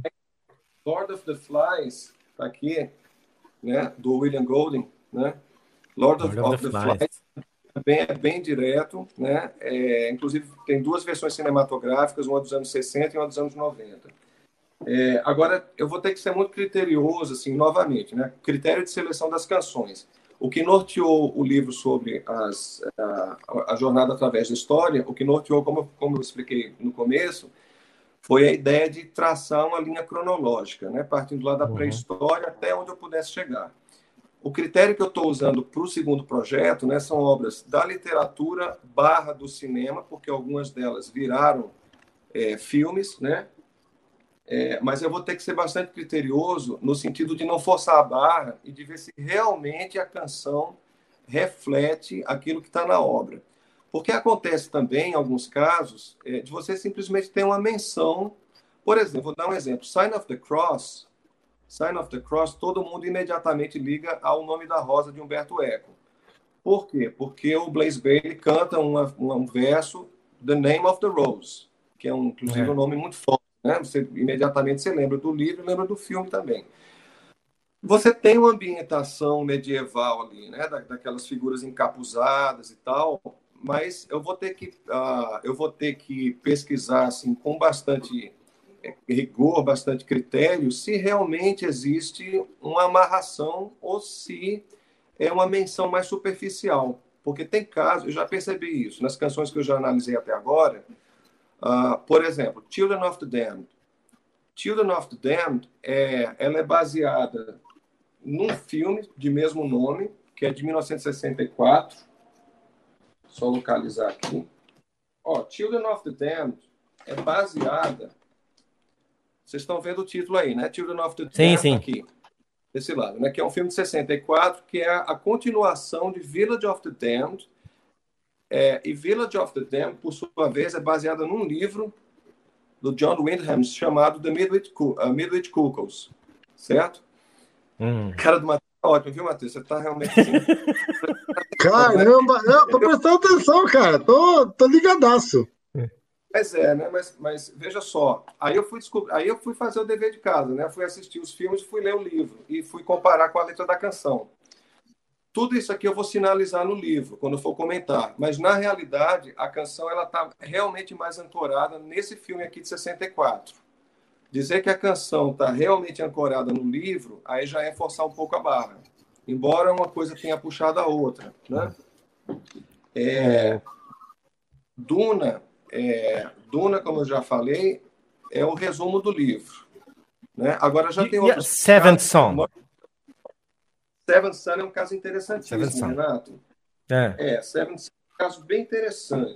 É, e depois eu queria perguntar, depois eu queria saber também, depois do Seven Son, se é, de, é, Prisoner também entraria, porque Prisoner foi uma, uma série de TV. Sim. Né? No, no, início tem, inclusive, a fala do ator na introdução da música. Uh, é outra série, né? Original. É, se for, tem a ver também. Certo. Eu já vou começar por The Prisoner, então. Sim, ah. tem tudo a... Inclusive, a série, se você buscar no YouTube, você encontra, tá? E é um barato. Eu viajei, assim, são episódios de uma hora mais ou menos cada um, tem muitos episódios. É, inclusive, na apresentação do primeiro episódio, vem essa fala que está é, na gravação. Então, eu assisti pronto, vários já... episódios também já. É, é a Not a Number Free Man, né? Então já começa a clicar daí, que realmente The Prisoner é baseada, e tem inclusive uma faixa do Power Slave, né, que é, é Back in the Village, que também é uma retomada, porque a história Sobre se passa numa vila, e o cara vira um prisioneiro lá e tal. Recomendo demais. Eu, eu, eu viajei demais assistindo essa, essa série, é muito interessante. Eu vou então, gravar o meu protesto, eu vou gravar um protesto ao vivo aqui de novo. Quem sabe um dia chega no Iron Maiden, eu queria que tocasse esse som ao vivo, Back in the Village. E muitas outras aí. Back in the Village era uma que eu queria que, que eles tocassem ao vivo, com certeza. E nunca rolou, né? Então, é fica aí o convite né, Matheus? É outra discussão. O Children faz, Piotr? Já tocou com o Children essa ou não? Já faz? Então. Tá. Olha lá, o Children faz, então beleza. Continua aí com Seven Son, então. Seven Son, pessoal. Tá aqui o livro do é, Orson Scott Card, tá? É um livro que foi lançado em 87. E aí o que acontece? É, é de 87, portanto, um ano antes do disco, né? Hum. E depois virou uma série de seis livros. Né? O personagem central aqui ele vai se meter em outras situações de aventuras, etc. Mas, claro, foram é, volumes lançados depois do disco. Então, para pesquisa não interessa. interessa. Interessaria, então, só esse aqui, né? A fala, do meio, a fala no meio da música, onde fica naquela parte do teclado, que é praticamente uma fala que o Bruce Dixon executa, né? Ela é alguma Sim. coisa do livro? Ela é alguma parte do livro? Alguma citação ao livro ou não? O meio não cheguei até aí, Matheus. Eu, eu tá. um pouco. He has the power, aquela parte que ele fala assim. Isso, é. que ele fica, na verdade, ele recita alguma coisa ali, né? Ele tá e, falando, e ele a, tá nem cantando. A banda fica. Né? Tan, tan, tan, tan, tan, tan, tan, Isso, exatamente. É uma parte que ele, ele, ele fala, né? Por isso que eu tô perguntando. Mas, Achei que. Só que você vê no, no assim, você vê referência na, no início do disco, né? O Seven Deadly Sins, Seven Ways. Uhum. Então, desde o início, até ao fim do disco parece que tem referências à, à obra. Não Ao sei se é... Sete é enquanto um número cabalístico, um número é. místico, né? Mas vejam só. Inclusive, é, essa... tem a lenda antiga, tem a lenda antiga dos nossos avós, que é o sétimo filho do sétimo filho é o lobisomem, né? Lembra disso? Ah, é? é sempre, o sétimo filho se tiver sete filhos, o sétimo vai ser um lobisomem. Então é, é uma lenda que vem dos do, do tempos antigos. Seven Son of the Seven Son. É. É, mas puxando aí essa história do lobisomem, é, se você for atrás de, de canções de blues antigas, né? É, on the seventh, on the seventh day, on... tem uma canção que o que é o, o, o, o Muddy Waters canta. Esse é Manish Boy. Que, que fala, é, é o sétimo the... filho é, uma, é uma amaldiçoado, né? É, sempre, sempre tem uma história do sétimo, né? Então, essa história do é. sétimo filho do sétimo filho não foi inventada aqui pelo Austin Scott Card. Isso, é, isso é, uma, é, uma, coisa que já vem de antes, né? Uhum. Então, o que é que eu percebi? É, e aqui o, o, o, fã tem que dar lugar para o pesquisador, porque eu tinha que ter critério, né? Eu achei muito frouxamente amarrada a história do livro com o disco. Pelo menos uhum. né, depois de umas duas leituras do livro e escutando o disco, eu não colocaria o dedo assim para dizer que o, que, o, que o disco foi realmente inspirado no livro. Né? Pode ser que algumas uhum. passagens sim, né? É, fazendo pesquisas em outros livros sobre o Iron Maiden, tem referência sobre o Aleister Crowley, é. né? É, lá em Moonchild, né? que era o ocultista inglês, e o Bruce Dixon é muito interessado nessa história dele e tal. É, mas o Seventh Son ainda merece mais pesquisa. Né? É, feito, eu estou falando para vocês, é uma pesquisa que está em curso ainda, Algumas das canções eu já consegui analisar de uma forma que eu considero satisfatória. Rhyme of the ah. Ancient Mariner, não tenho o que discutir, realmente é baseado no poema, né? É, Children of the Dam, eu fiz essa pesquisa mais detida, né, mostrando que foi baseado nesse filme de 64, por sua vez, já uma adaptação, um desdobramento desse livro. Tem o Stranger in Strange Land também, né? Pois é, Tem é um outro livro. caso é, só deixa, antes de falar do Stranger in Strange Land, só deixa eu colocar uma pergunta para o Pietro aqui sobre The Clansman. Você que tocou guitarra, não sei se você tem essa informação. Se na The Clansman tem elementos é, na música é, de, de, de, de, música escocesa, que é aquela parte. Se tem alguma coisa a ver com a música típica escocesa ali no meio, na parte instrumental. Vocês têm conhecimento disso ou não? Foi longe, não tem porque, não. Porque é muito, é muito é, é característico aquele, aquilo ali, no meio da música. música você, celta, é um pouquinho de, ela tá é um ali, é. Música, um pouquinho de música celta, assim, mas não sei se tem a ver é, com no Rock in Rio, até no Rock ali... Rio, o Bruce Dixon fez uma menção à dança típica é. lá deles, né? No Rock in Rio ele fez, no, no DVD é, tem. Usou, usou a roupa típica lá, né? Usou a, a roupa né? típica, o jeito de dançar na é, hora do, o, sol. O pano, o, pano de, o pano de fundo, tudo. Você vê que é uma coisa que não tá ali por acaso também, aquele, aquele instrumental ali, que é uma coisa que fica evidente nisso aí. Mas voltando ao, ao que nós estávamos falando mesmo do Stranger in Stranger in Strange Land. Pode continuar, então. Sim, o Stranger in Strange Land é, é, é uma história de ficção científica, o livro, né? Que é do Robert Heinlein, que é esse aqui, né? que na verdade é, é seria um, é um marciano, na verdade, um, houve uma expedição é, que foi enviada para Marte, isso, isso, anos e anos no futuro, essa expedição se perdeu e depois descobriram que havia um, uma criança que tinha nascido lá e, e, a tecnologia permitiu que se trouxesse essa pessoa para a Terra, né? E daí por isso que é o estranho numa Terra estranha, né? É, e aí a, a, história se desenrola. Agora, tem uma explicação. Uhum. É, uma primeira leitura da letra de Stranger in a Strange Land me pareceu forçar muito a barra casar o livro com a letra. Por isso que eu estou falando que tem situações, e, e, vejam bem, na própria letra de Stranger in a Strange Land, o Bruce canta No Brave New World, que já remete para uhum. outra obra da literatura, que é o Brave New World, o Brave New World. Do, ah, do Huxley, né? É, e, dentro do, e dentro do disco, e dentro do disco Brave New World tem o, o Homem de Palha, o Homem de Vime, né? Que é o, o Wicker Man. É Também Wicker é um. Pois é, que, é, que aí é, é, um talvez o único caso, gente, dos, dos que eu fui pesquisando, né? Tá aqui o filme é, talvez o único caso de, de, de canção que foi realmente. É, essa eu não, não, analisei ainda, tá, gente? Assim, para sentar mesmo e, e, perceber. Já assisti o filme, Sim. já escutei a música, mas não sentei para analisar se estão casados de fato. Talvez dessas que eu levantei seja o único caso é, de uma canção baseada em filme mesmo, assim, filme que era filme e que começou como filme, não começou como livro, né? Porque os outros casos todos que eu estou falando aqui, vários deles viraram filmes, mas começaram como livro. Inclusive, é algo que eu vou tentar descobrir ao longo das pesquisas, é se, principalmente o Harris e o, e o Bruce, né, que são os principais compositores, é, se eles se baseavam na leitura dos livros ou se eles assistiam aos filmes. Isso é uma pergunta que eu, que eu ainda tenho que tentar responder. Laura, você nunca conseguiu contato com a banda, com o manager? Isso que eu ia perguntar, por se tratar de uma banda... Eles, é isso que eu ia perguntar. É, eu consegui, eu consegui é, uh, contato com o pessoal do fã-clube, né? Mas eles são meio evasivos, assim. Eles não, não, vão, não, não são muito de franquear acesso, né? Mas é. Ó, Quest for Fire eu sei que é do filme mesmo. O Harry já deu essa entrevista, falou que viu o filme, aí resolveu fazer a música. Não é. A, a parte do é filme, né? de, de, qual música você está falando, Piotr? Quest for Fire. Quest for Fire. The Peace of Mind. Sim. É, é, e, e, o filme ele virou um clássico, assim, né? E a gente tem que pensar também que o filme é de 81, então, é, obrigado pela informação, viu, Piotr?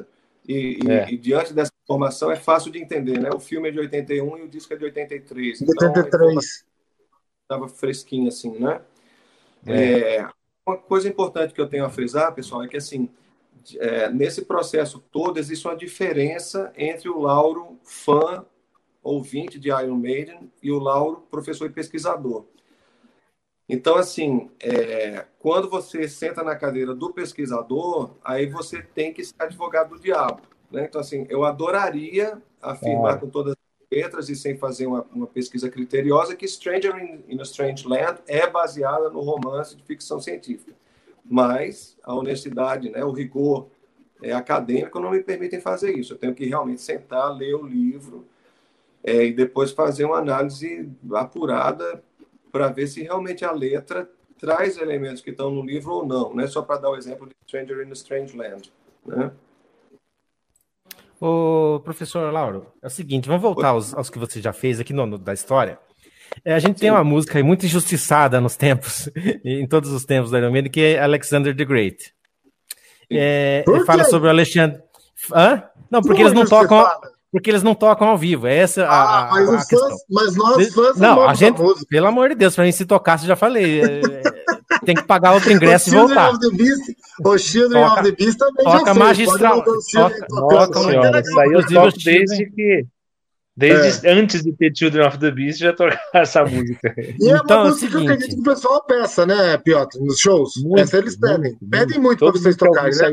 Pô, você, fez, você viu o, o, Bruce Dixon fazendo palestra, às vezes, nos vídeos? Ele estava fazendo uma palestra na Grécia e ele fala: tem uma vez que eu venho na Grécia e ninguém peça essa música, que, que impressionante e tal. Então, voltando à música, ela, ela, mostra, ela mostra de forma muito fiel ao nascimento, né, que é a hora que o pai dele fala que é para ele arrumar o um mundo para ele, que, que, ele que estaria deixando é muito pequeno. Então ele se torna é, rei aos 19 anos. A ascensão, né? Com as batalhas, com as conquistas, e a morte dele. É, é verdadeiramente assim um, um, um, registro histórico mesmo.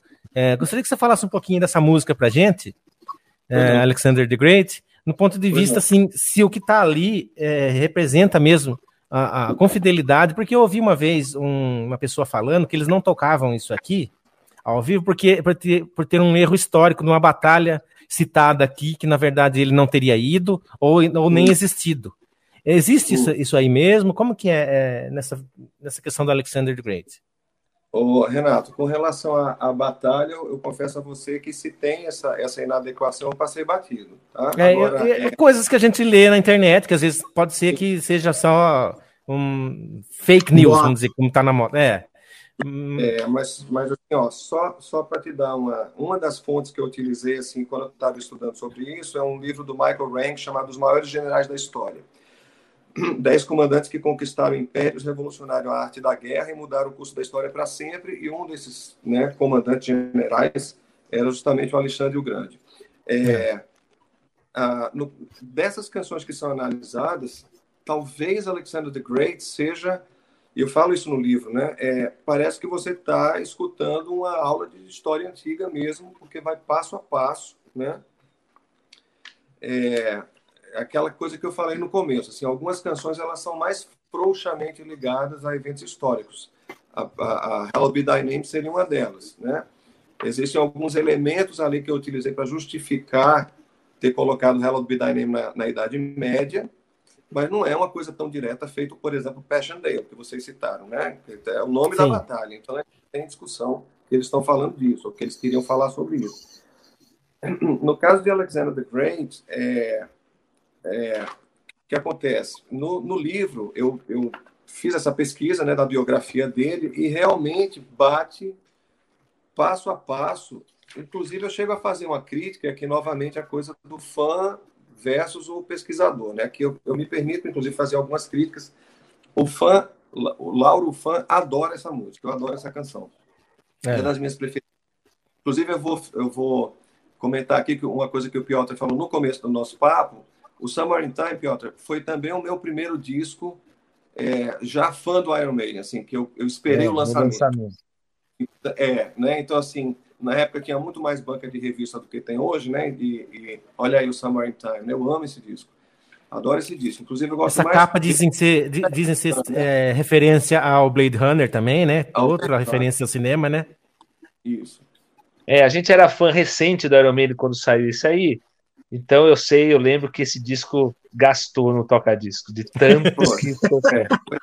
Acho que ele ficou mais fino até. Voltando ao senhor Alexandre Magno, então. Magno. Senão a gente dispersa. Alexandre Magno, Alexandre Magno por favor. É. Sobre é, Alexander the Great, é, tem um fato histórico né, que não foi mencionado na letra e que é interessante. Que é o seguinte, que é o eu vou ler o trechinho do livro aqui, tá? Vou dar um spoilerzinho. Ah. Em 4 a.C., Hefestion amigo e talvez amante de Alexandre, ah. que existem dados históricos que indicam isso, né? É, morreu de febre. O soberano caiu em profunda depressão, recusando-se a se alimentar por vários dias e chegando a banir qualquer tipo de música. Seu estado de saúde foi definhando até que ele mesmo viesse a falecer também de febre aos 32 anos de idade. Apesar, aí, aí eu venho falando né, da, da do, do legado para é, para o campo da estratégia militar, que é uma coisa que é falada dois mil anos depois, ainda se fala de Alexandre Magno, né? Mas veja, essa, essa informação que é biográfica, né, de, de talvez uma, uma relação homoafetiva de, do Alexandre uh, Magno, do Alexandre, uh, Alexandre Magno, uh, Alexander the Great, né, é, isso é na letra, né? Isso caberia, inclusive, algum estudo é, dessa, dessa, dessa questão de, uh, da, da a homossexualidade. Omitirem isso. E, né, eles omitiram isso na letra, né? Uhum. Dizer, o, o, o, por exemplo, o Rob Halford, né? Ele saiu do armário e tal, uns anos depois. Na verdade, eu não acompanhei como é que foi a reação dos fãs, né? Não, não, não, não acompanhei isso, né? Mas talvez fosse algum, não sei se eles naquela época, em 86, pensavam assim, não. Tivesse essa preocupação, né, de de repente não falar isso na letra, né, e falar e criar algum, algum tipo de problema. Também não estou julgando, assim, por, talvez não coubesse. Né? Simplesmente o, o, aspecto que estava sendo exaltado na letra é o aspecto guerreiro dele e não. Uh, também porque também não, não, se fala que ele teve amantes mulheres. A letra também não fala disso, né? Quer dizer, é, é, pelo até onde eu né, falo, talvez, não fosse, talvez não fosse o foco, então, da canção. É, citar a parte pessoal, e sim do, do, do conquistador Alexandre Grande. Claro. Porque é, você vê que o, o, arremate da música é no refrão, né? É Alexander the Great, Nism Struck Fear in Hearts of Man, depois Alexander the Great, ele morreu de febre na Babilônia. Então, o arremate é no refrão. Talvez não, não fosse o. Então, talvez não mesmo... fosse ali o foco. Pois é, Renato, olha só, até mesmo a, a, a menção à febre, isso é histórico também, está registrado, né? Sim. Uns é, dizem que a febre, uns dizem que a febre foi depois de uma putaria que ele foi numa festa lá e depois ficou muito louco e morreu de febre por causa disso. Outros dizem que não. Existem várias versões também, né? Pois é. Mas de qualquer maneira, é, das canções que são analisadas, talvez Alexander the Great seja aquela que mais se aproxima do que seria uma aula de história mesmo, né? É, e aqui não esquecendo dessa, dessa, eu acho uma enorme contribuição, assim, do mesmo jeito que quando eu era aluno de graduação em letras, né? Escutei, puxa, o poema Rhyme of the Ancient Mariner, mas eu já conhecia a música, né? E isso me levou para dentro da literatura através das canções do Maiden, né? E do mesmo jeito, eu tenho certeza que muita Você gente. Vê como é que a gente a gente estava falando aí que o metal é cultura também, né? A gente é um pouco diferente do, do mainstream, da, da, da coisa mais pop e tal. Eu usei essa letra do Alexander the Great numa redação no colegial. Pra você ter uma ideia, foi uma das primeiras que eu consegui traduzir. Tinha que escrever alguma coisa lá, não lembro qual era o tema, se era algum herói, o que, que era. Era alguma redação de história e eu peguei quase que traduzi literalmente a letra do Alexander the Great, que eu já tinha decorado é. colocando na redação, usando isso daí na escola. Ô, Piotr, deixa eu pôr aqui uma, uma estampa. Eu vou pôr uma estampa aqui na ajuda, tela. Olha como ajuda. Eu vou pôr uma estampa aqui na tela, que é de uma camiseta, que eu achei por acaso na internet. É, é, muito legal essa estampa, porque ela fala o seguinte, ó. Iron Maiden me fez estudar história. Então tem aqui, ó. É. Quest for Fire, Alexander Great, tem a, a Halloween Be Thy Name, o Empire of the Clouds aqui, a Two Minutes to Midnight. Então, é uma camiseta que os caras criaram que tem todas as músicas aí, praticamente, que a gente citou aqui, que o Iron Maiden é. me fez estudar história. Voltando. E eu tenho aqui, uma outra história também sobre isso, além de Pode ter falar. usado o Alexander Grace numa redação, eu fiz a minha graduação, eu fiz odontologia, né? Eu sou dentista. Mas aí quando eu me formei, eu queria ainda continuar na faculdade mais um pouco, tal. O que, que eu fui fazer? Fui fazer letras, inglês, para estudar literatura inglesa, pensando no Rhyme of the Ancient Man, entre outras coisas, né? E aí, lógico que lá, quando eu estava fazendo as aulas, eu perguntei para a professora sobre isso daí, sobre o poema, fiquei discutindo isso daí. E a literatura grega também, que tinha tudo. Então, era muito interessante ter esse background do Iron Maiden para estudar outras coisas e, e, entrar com mais vontade, assim, no, no estudo, né? Então, é muita Sim. cultura mesmo, acho que ajuda bastante, assim. Professor Lauro, é o seguinte, em Run to the Hills, a gente tem lá a invasão, a invasão, a chegada dos ingleses lá caçando os índios, literalmente, né? É, a gente tem a, a, visão dos dois lados. No início, os índios falando que o White Man came lá, o pessoal chegando tal, uh, across the sea, não sei o quê. E no, no, em seguida, a versão cantada pelos soldados, mas de uma Sim. forma muito mais agressiva. É tipo, queimando o filme deles. Ó, vocês vêm aqui, vocês escravizam, vocês é, estupram as mulheres, não sei o quê. Você fez um estudo a respeito disso também, desse paralelo que eles fazem entre os índios e, e, e os brancos lá? É, são, são duas vozes narrativas, né? O, o Sim. Piotr pode confirmar para mim, né? É, já, é, já, que você falou que é da, das letras também, né, Piotr? Então, é. você tem. Vai estudando ao longo do tempo.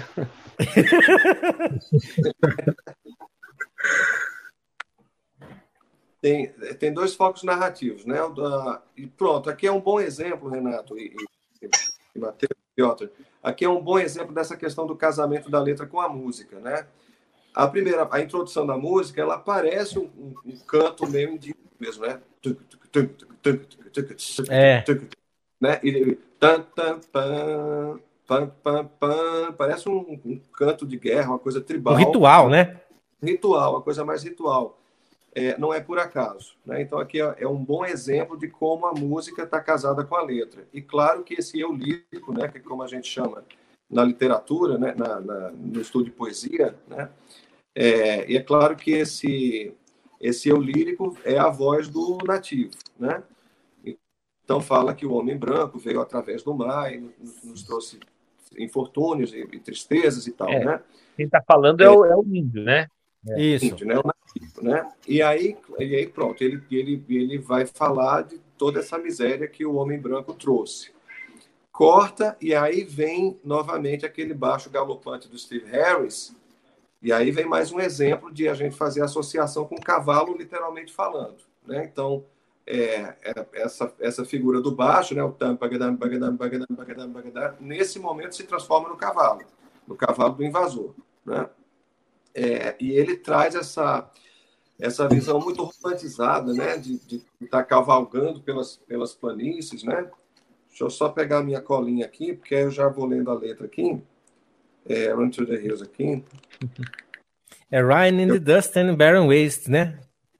Pois é. Né? Mas assim, é, eu não tenho um inglês muito sofisticado como vocês três, mas eu vou me virando aqui, eu me lembro da letra. A tradução, gente, a tradução é mais ou menos assim.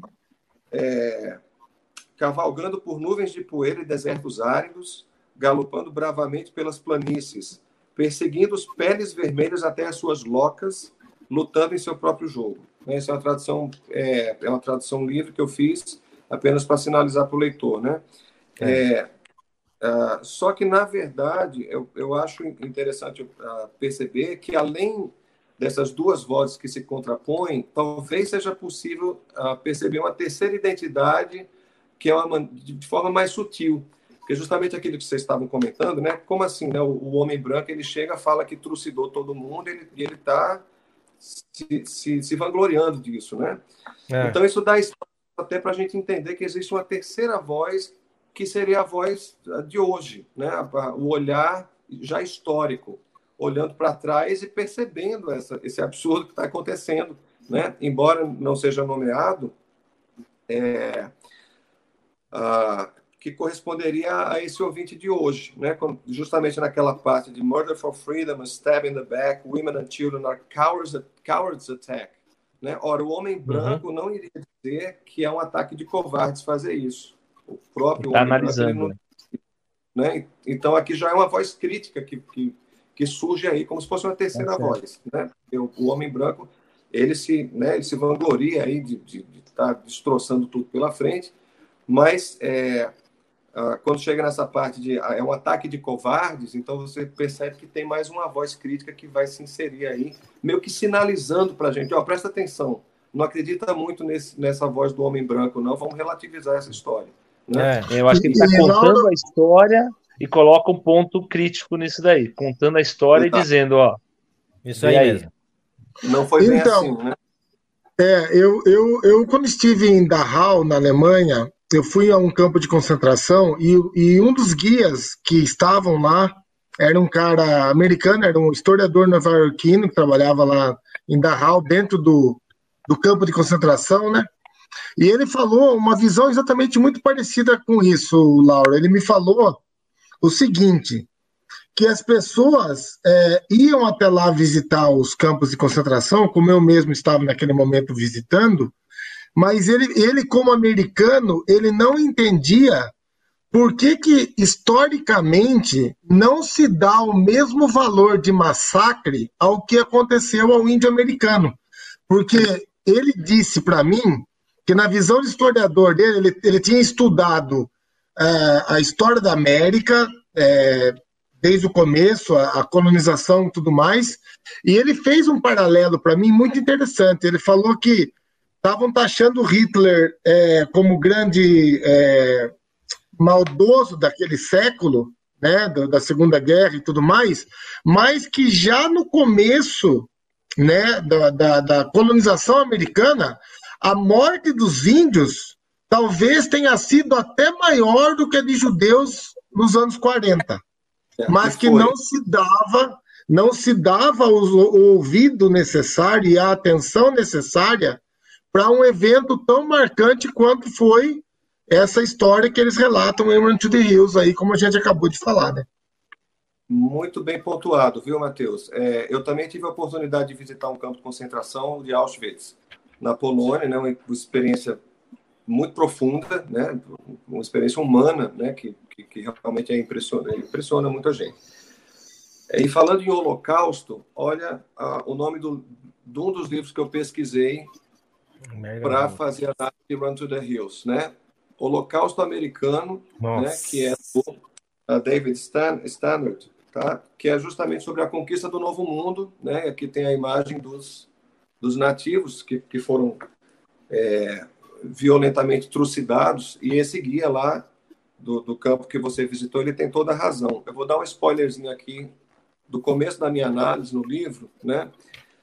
Eu começo falando do lançamento do compacto do The Hills em fevereiro de 82 e tal, é, e, e, falo que o clipe oficial traz algumas imagens bem humoradas, né, em preto e branco, é. de um filme chamado Uncovered Wagon, que é de 23, que por sua vez é uma paródia de um filme de faroeste, The Covered Wagon, do mesmo ano.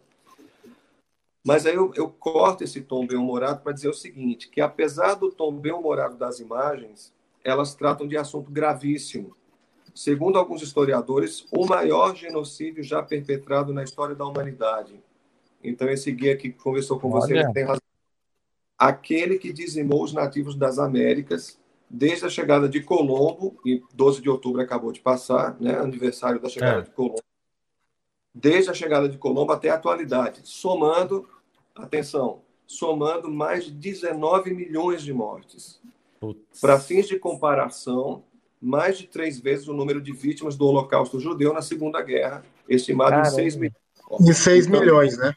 Uma coisa que eu esqueci de mencionar, pessoal, é, acerca das canções, é, é que assim tem alguns personagens. Você está justamente comentando, Matheus, assim de, de alguns fatos que acabam não sendo registrados, né, ou, ou que não recebem tanto destaque.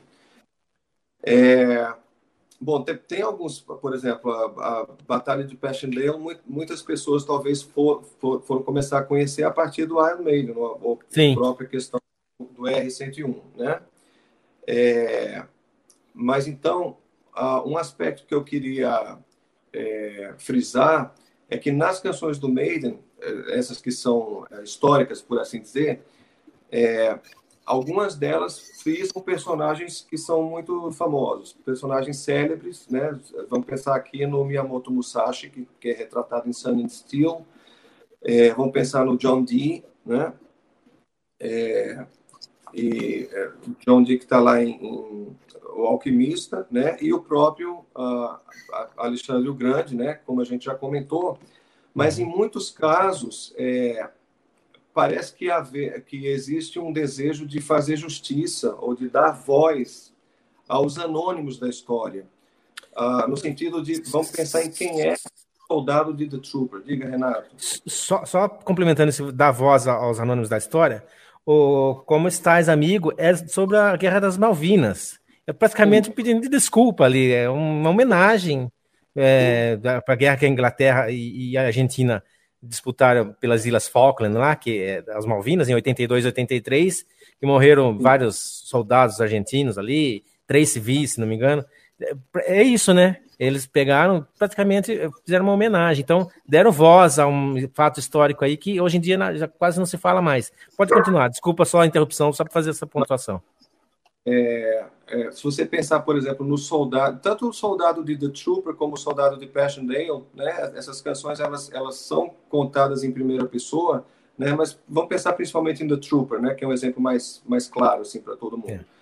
É, você tem esse eu lírico, né, que está em primeira voz e que é um soldado anônimo que morreu no campo de batalha, né? É, então não é nenhum personagem famoso, é diferente do Musashi, é diferente do Alexandre Magno, etc. Inclusive no caso do Alexander the Great, é, a, a, a, voz da canção é em terceira pessoa, né? Fala dele, do Alexandre Magno, não é, não é ele falando dele mesmo, né? É. Mas em muitas canções, Hallowed Be Thy Name é um exemplo que também me vem à mente a própria Invaders, né? É, então, se você pensar que esse narrador está desesperado correndo de um lado para o outro lá, vendo a invasão da sua própria terra, né? O The Trooper, né? E, e Clansman em primeira pessoa também, né? Clansman, né? Tem muitas canções que são em primeira pessoa, né? É, e no caso do Como Estais Amigos, Renato, é um caso raro em que eles pedem desculpa, né? Porque, na verdade, é. aqui a gente tem que pensar também outra coisa a, a, o Reino Unido, a Grã-Bretanha é expansionista, né? eles são imperialistas, eles, eles, têm essa coisa. Inclusive, foi isso que motivou o conflito lá das Malvinas, né? das Falkland Islands, é, que na verdade já era deles desde 1822, salvo engano, 23, né? É, é, então, o, o, governo argentino invadiu e pouco depois a, a Grã-Bretanha foi lá tomar o que eles entendiam que era deles, né? É. Inclusive depois teve aquele episódio lá do Bruce Dixon desfraudando a, a bandeira britânica que causou um certo mal-estar, né? Um mal-estar. Né? Depois ele deu entrevista e tal. É, mas não esquecendo, então, como eu estava dizendo, gente, que às vezes eles puxam o braseiro um pouquinho para a sardinha deles. Vamos lembrar aqui da letra de Aces High, né? Na letra de Aces High é um combate aéreo na Segunda Guerra entre a Royal Air Force britânica e a Luftwaffe, que era a força aérea nazista. É, e, e, é muito interessante, né? Quer dizer, é, é, o, o, fã aqui, na hora que virou pesquisador, foi realmente estudar assim, quais eram as manobras aéreas né, utilizadas na Segunda Guerra, aquela coisa de, de, por exemplo, você colocar a aeronave com a cauda, de maneira que o sol ficasse atrás de você, era uma forma de ofuscar a visão do inimigo que vinha de frente, né, que vinha contra você.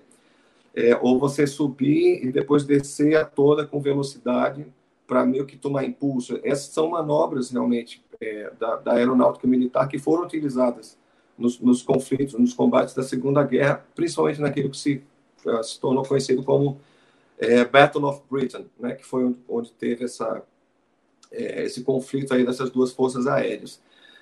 É, repare que na letra de Aces High, eles chamam os alemães de bandidos. Bandits at 8 o'clock, né? Então, uhum. Então, eles chamam amigos de bandidos, sem nenhum pudor, né? E, e, inclusive, o recado é muito claro porque as aeronaves são nomeadas, né? O modelo da, da aeronave é nomeado, né? Tem os, os Spitfires ingleses e os ME-109, que era um outro nome, nome para o BF-109, que era a aeronave de guerra lá dos nazistas.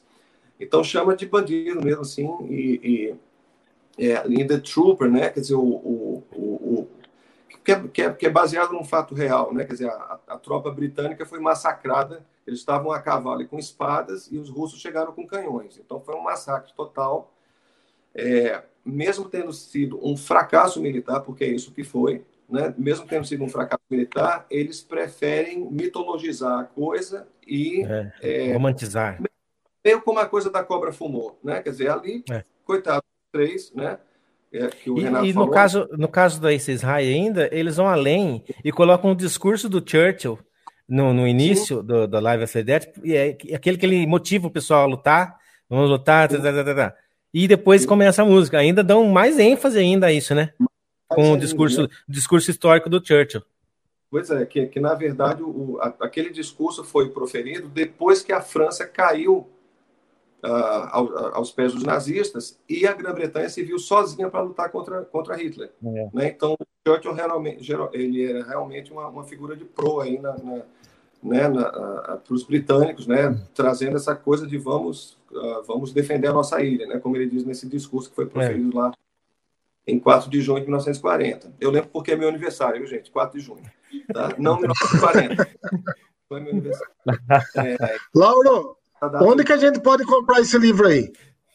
Vamos lá. É, só para fechar o comentário, Deus. É, Vamos. Assim, ó, é, é, tudo isso que eu estou falando tem a ver com como estáis amigos que o Renato falou. Ah, sim. É, tá é muito, é muito raro. Ah, é, tem isso ainda. Vamos lá. Desculpa. O que eles, o que eles fazem, o que eles fazem no Como Estais Amigos é um pedido de desculpas. Na verdade é isso, né? E é uma canção interessante justamente por esse fato, né? Que é baseada numa guerra, uma das mais recentes. Como eu fiz nessa essa linha histórica, aí, um dos fatos mais recentes é justamente o Como Estás Amigos, né? Depois disso só o Afraid to Shoot Strangers, que era da, da, da, da Guerra do Golfo. Mas vamos lá, Matheus, como é que compra o livro? Isso, isso é interessante. Pois é. Tá e, ó, é, pode entrar em contato diretamente comigo, pessoal. Posso passar o e-mail? É o prof, prof.lauromeller, arroba uhum. gmail.com. prof.lauromeller, arroba gmail.com. Isso. Entrou em contato. Tá, entra em contato, tá? Uhum. Entra em contato detalhes todos pelo e-mail. Então aí, pessoal, para quem tiver a fim de ler aí, tem muito mais no livro, fala de todas essas músicas aqui, a gente só citou algumas. se, a gente, se a gente for falar de tudo, isso aqui vai acabar. Que hora que você acha que ia acabar se a gente fosse falar de tudo aqui? Às quatro não, da manhã. Não, né? não vamos então... deixar ele embora mais. É. Não, minha mulher já apareceu aqui já para falar que já tá, tá, na hora de terminar. Deu, já é, deu, né? Pessoal, olha, é o seguinte, é, vocês querem complementar com mais alguma coisa? Tem mais alguma pergunta? São quase 11 horas. Não, Por mim, quero, ainda tem quero, alguma.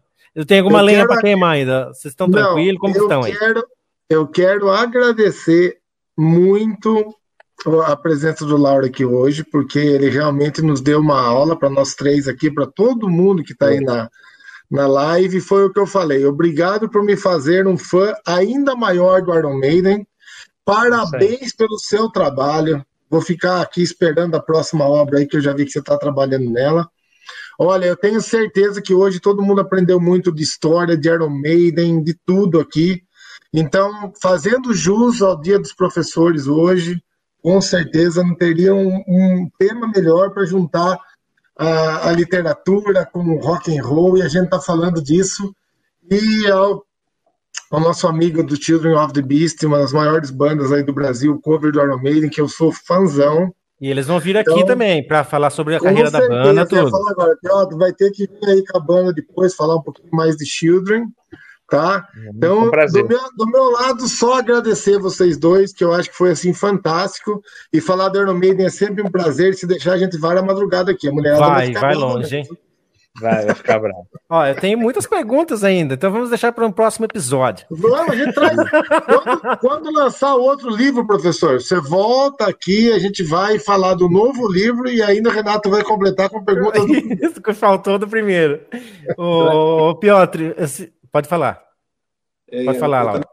Agradecer demais o convite, gente. Foi um prazer falar sobre Iron Maiden, falar sobre a pesquisa que eu fiz.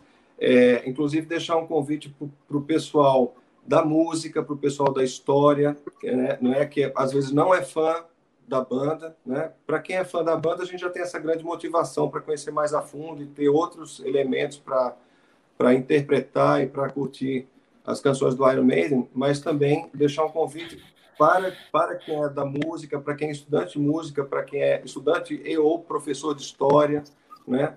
Acho que tudo isso acaba se amarrando aí nessa discussão toda, tá? É, e no mais, eu queria agradecer demais a vocês, gente. Foi um grande prazer esse bate-papo. Professor, só deixa eu fazer uma, uma única pergunta aqui. Lá em Montsegur, em Montsegur, ele fala o seguinte, ó. Deixa eu achar aqui. Catholic Greed and its Paranoid Zeal. É uma alfinetada à Igreja Católica, a Inquisição, isso aí, não foi? Uma, a música toda é uma alfinetada à Inquisição, né? Completamente. É, o massacre tem a ver com os cátaros, que é uma espécie, era uma espécie de seita né, que surgiu no sul da França e que não e que seguia os preceitos de Cristo de uma forma mais a maneira de São Francisco, né? É. E claro que o Vaticano, o Vaticano riquíssimo, não gostou muito dessa história e os cátaros estavam fazendo muitos uh, seguidores. Estava fazendo barulho, né? Estava fazendo barulho, né? Então eles mandaram tropas de até 10 mil homens e promoveram um sangrento massacre é, nessa, nessa fortaleza lá de Monsegur. Chamada Monsegur. Tá? Ah, tá. Chamada Monsegur, tá? E no livro Legal. tem mais detalhes. Sim, claro, pessoal. Aqui está o endereço para você mandar o um e-mail, para entrar em contato, para você adquirir o livro. Não perca. Nossa, tem muita coisa legal lá. Uh, acho que ele já vendeu três aqui já. já vendeu três. Ô, Piotr, é o seguinte, a gente vai deixar aberto para você aí dar os seus relatos é, eu... aí para a gente finalizar aqui. Vai lá. É, também agradecer aí o convite, né? Que assim para falar de Iron Maiden é só me chamar. é o assunto que eu mais gosto de falar conheço bem, bastante e adoro e sempre vou gostar. E, e dar os parabéns, professor, aí, nossa, alto nível, parabéns mesmo, que, que livro Obrigado. sensacional. Vou, vou mandar um e-mail para você logo, logo aí, vamos comprar esse livro aí. E, e, e, assim, pelo, e pelo nível do debate aqui da conversa que a gente teve hoje à noite, realmente nível altíssimo, assim, aprendi muita coisa e, até quebra um pouco o preconceito que muita gente tem do, do metaleiro, né? Do, pois é. Do, do Metalhead que preta, não sabe nada, é. Camisa preta maconheiro, né? Não é nada disso, é, é outro nível, né? A gente sabe que, que é cultura e, e quem quer aprender, aprende mesmo. Obrigado, obrigado mesmo e parabéns, professor. E em breve, então, em breve, então, falando da Children of the Beast aqui com a gente, contando toda essa trajetória de vocês, sensacional que vocês têm aí, Bom. levando o nome do Iron Maiden Brasil afora, até no exterior, né? Vocês já tocaram fora daqui já, né? Ah, fizemos um showzinho no Paraguai abrindo para o Apocalíptica. Beleza, então a gente Não, vai marcar isso aí sim, vamos marcar. Professor, as últimas palavras suas aí, então? Tá, é, pegando um gancho aí com o que o Piotr falou, né? É, eu, eu acho importante fazer essa, essa ponte né, a, da academia com o heavy metal. Né? Então, o Piotr falou nesse debate, num, num, bom nível de discussão, um bom nível de debate, justamente é, é, é o que eu pretendi com o livro. Né? Eu fico muito feliz de ter é, conquistado mais três leitores aqui, pelo menos, pelo que vocês disseram. Né? Isso me deixa muito feliz, principalmente sendo o dia do, do professor. Tá? É, é, e, e e, e, e, na verdade, é uma leitura mais científica, mais acadêmica, mas uh, que tenta também não ser pesada, maçante, de forma nenhuma, é pelo contrário, né? É, é, é tentando uh, lançar alguma luz interpretativa, uh, de maneira que as próximas audições uh, sejam ainda mais proveitosas, né? Para quem Sim. já é fã e mesmo para quem não é, né? Para que, que, que se faça uma análise mesmo assim mais minuciosa. Então, enfim, é, só tenho a agradecer novamente o convite. A gente, a gente que agradece. Matheus, quer encerrar aí também? Manda seu recado aí. Não, só pedir pro pessoal aí assinar o canal, quem gostou aí compartilhar a nossa live, né? Porque eu acho que foi uma aula aí para qualquer um que é fã do Iron Maiden e também de história. E ficou faltando e coisa, colocar, hein? Sim, vou colocar essa nota no meu, no meu Face quando eu compartilhar, no meu Insta, e conversar com vários amigos meus aí, metalheads e professores de história, para que ouçam esse conteúdo e conheçam o livro que eu achei assim fabuloso. Eu vou é ficar de olho, vou ficar de olho nas redes sociais do professor Lauro. O dia que sair o próximo livro, eu quero ele primeiro aqui, exclusividade, primeiro. Professor, professor, your time will come, tá? Pessoal, muito obrigado a vocês que ficaram com a gente até agora ao vivo. Para quem está assistindo a gravação que fica no YouTube aqui também, muito obrigado. Compartilhem, assinem nosso canal, acesse o sininho aí, é, clica no sininho para receber as notificações. Estejam sempre com a gente, sempre pessoas muito interessantes aqui conversando conosco. Obrigado. Vocês dois fiquem Boa só noite. mais dois minutos, fiquem só mais dois minutinhos aí para a gente se falar fora do ar, rapidão. Tá. E o professor lauro.meller.gmail.com para você comprar o livro, hein? Não perca.